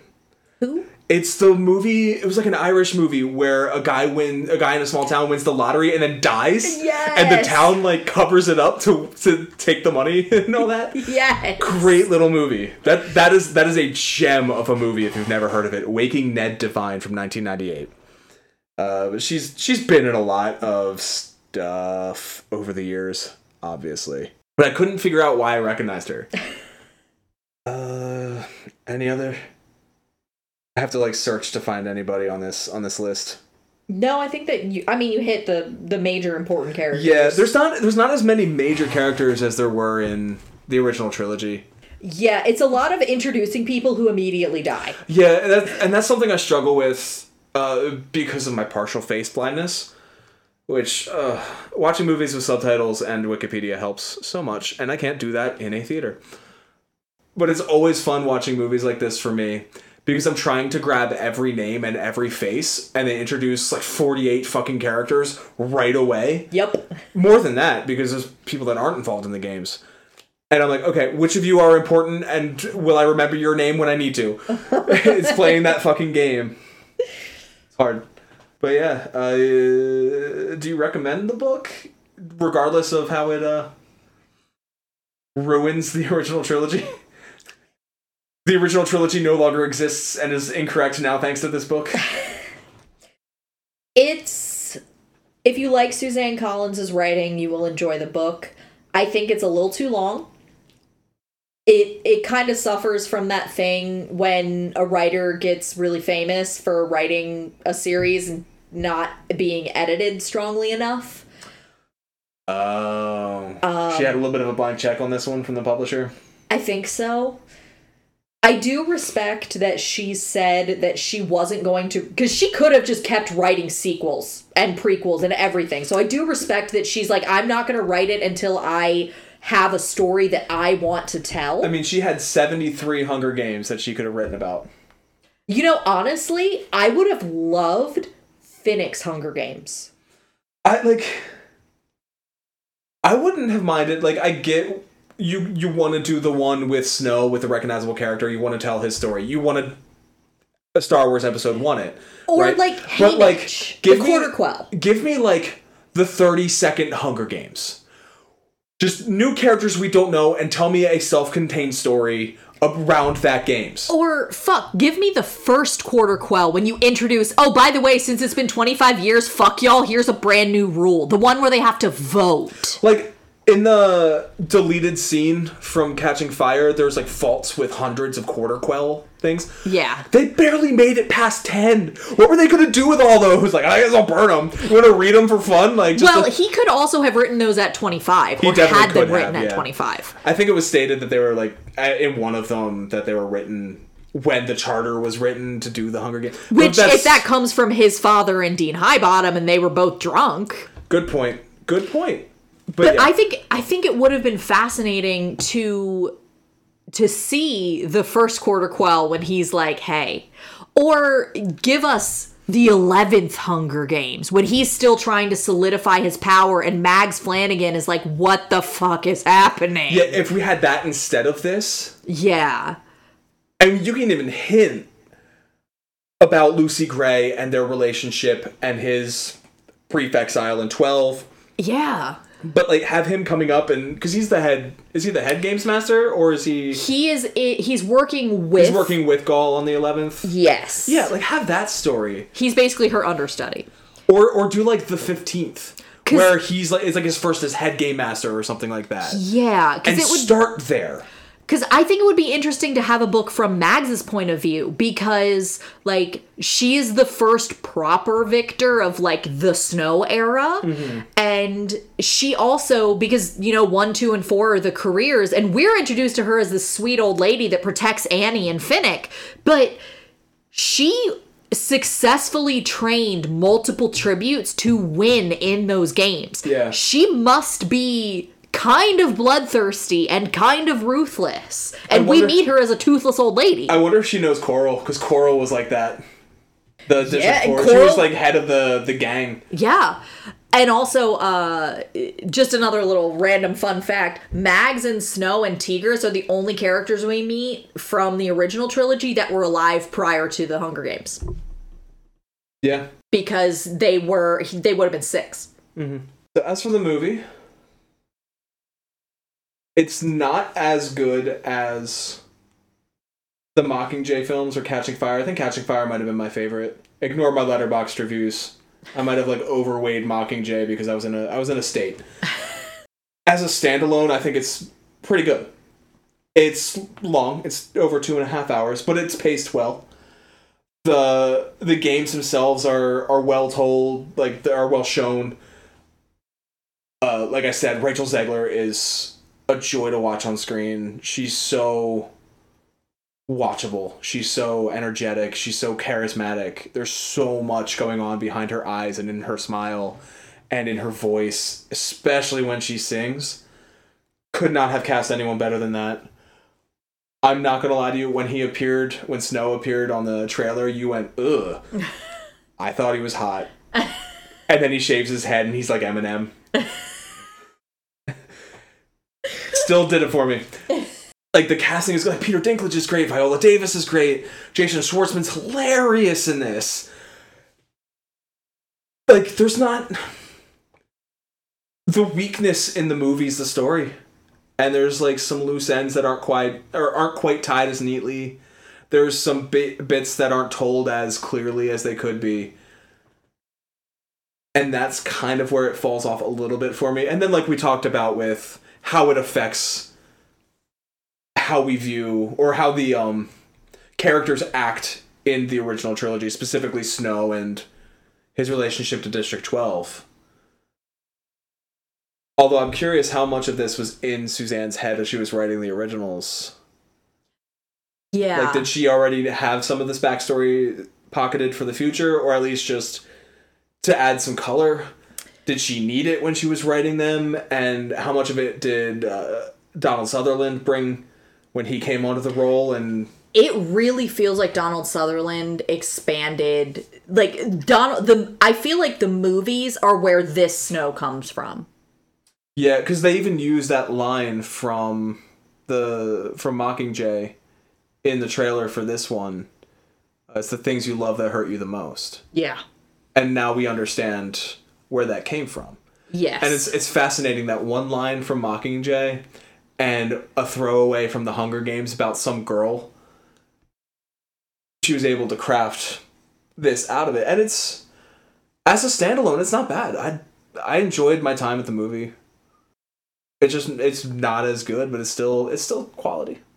The, the elements are still there, so Yeah, it's like I think the reason I'm so disappointed is that the original trilogy was so strong. Mm-hmm. And this is like let's be real, it's like a 7 or an 8, but when your original trilogy was a was an 11 on a scale of 10, you're going to be a little disappointed. Yeah, if, if you're looking at my Letterboxd when the other ones get fours and fours and a half, and this one gets a three and a half, it's not. It's still better than a lot of the trash I watch. Yes. So, You do watch some trash. speaking of watching trash, let's talk about what we're going to do on our next episode. I'm sorry, I'm scrolling through some of the Letterboxd movie Letterboxd reviews for this movie. Oh, God. Caught myself getting upset when the bad guy I know is bad turns out to be bad. Yeah, and I think that's that's part of what took it away from me is I know how he ends up. Although I know he ends up president, so the stakes aren't there. the thing is, a corruption arc is one of my favorite things. But like, but part, when you part of his corruption arc is the like the life and death stuff when he's in twelve and he's worried about getting roped into the rebellion plot. Yeah. I know he's not going to die because I know how he dies. is not for another sixty-five years. yeah, So it's yeah. Uh, uh. you know, Sejanus wanted to kiss Coriolanus so hard. But anyway, our next episode, Yes. we're gonna stay on this train of uh, upcoming movies. There's a movie coming out in a few weeks that we're not going to cover. But it is a prequel to a classic 70s movie and a mid aughts movie based on a Roald Dahl novel. I wish you could see the disgust on my face. Listeners. You don't have to watch Johnny Depp. No, but you got to read Charlie and the Chocolate Factory. I sure do. Let's see how. Fu- Should I have an anti-Semitism counter or? We're gonna have to bring out the um. We'll have to bring out the sexual predator alarm though. Probably multiple times. Oh God, Gene Wilder wasn't a sexual predator, was he? I think he was okay, but I don't know what those kids in that movie got up to in there. Those boomer no. kids. Oh no! There's a non-zero chance one of the kids from Willy Wonka and the Chocolate Factory was in like Trump's cabinet. Oh no! Oh, there's, there's got to be some QAnon chuds. Oh, you're right. Oh God. Well, we'll talk about that in two weeks. Until then, uh, our link tree is in the description. Uh, linktr.ee slash soon major pod. If you have questions, comments, you want to shoot us an email, you can do that. You can suggest things. Please, for the love of God, suggest things. We're, we're, we're working out the uh, schedule for the start of 2024. Uh, we want to do some wintry movies and we want to do some uh, coming of age stuff. So if you have any suggestions for wintry or coming of age, we're going to iron out our schedule for the first quarter 2024 in the coming weeks. So send some suggestions our way. Until then, I'm to go watch the uh, disaster piece that will be the Las Vegas Grand Prix. I'm gonna go play Sims. That's my girl.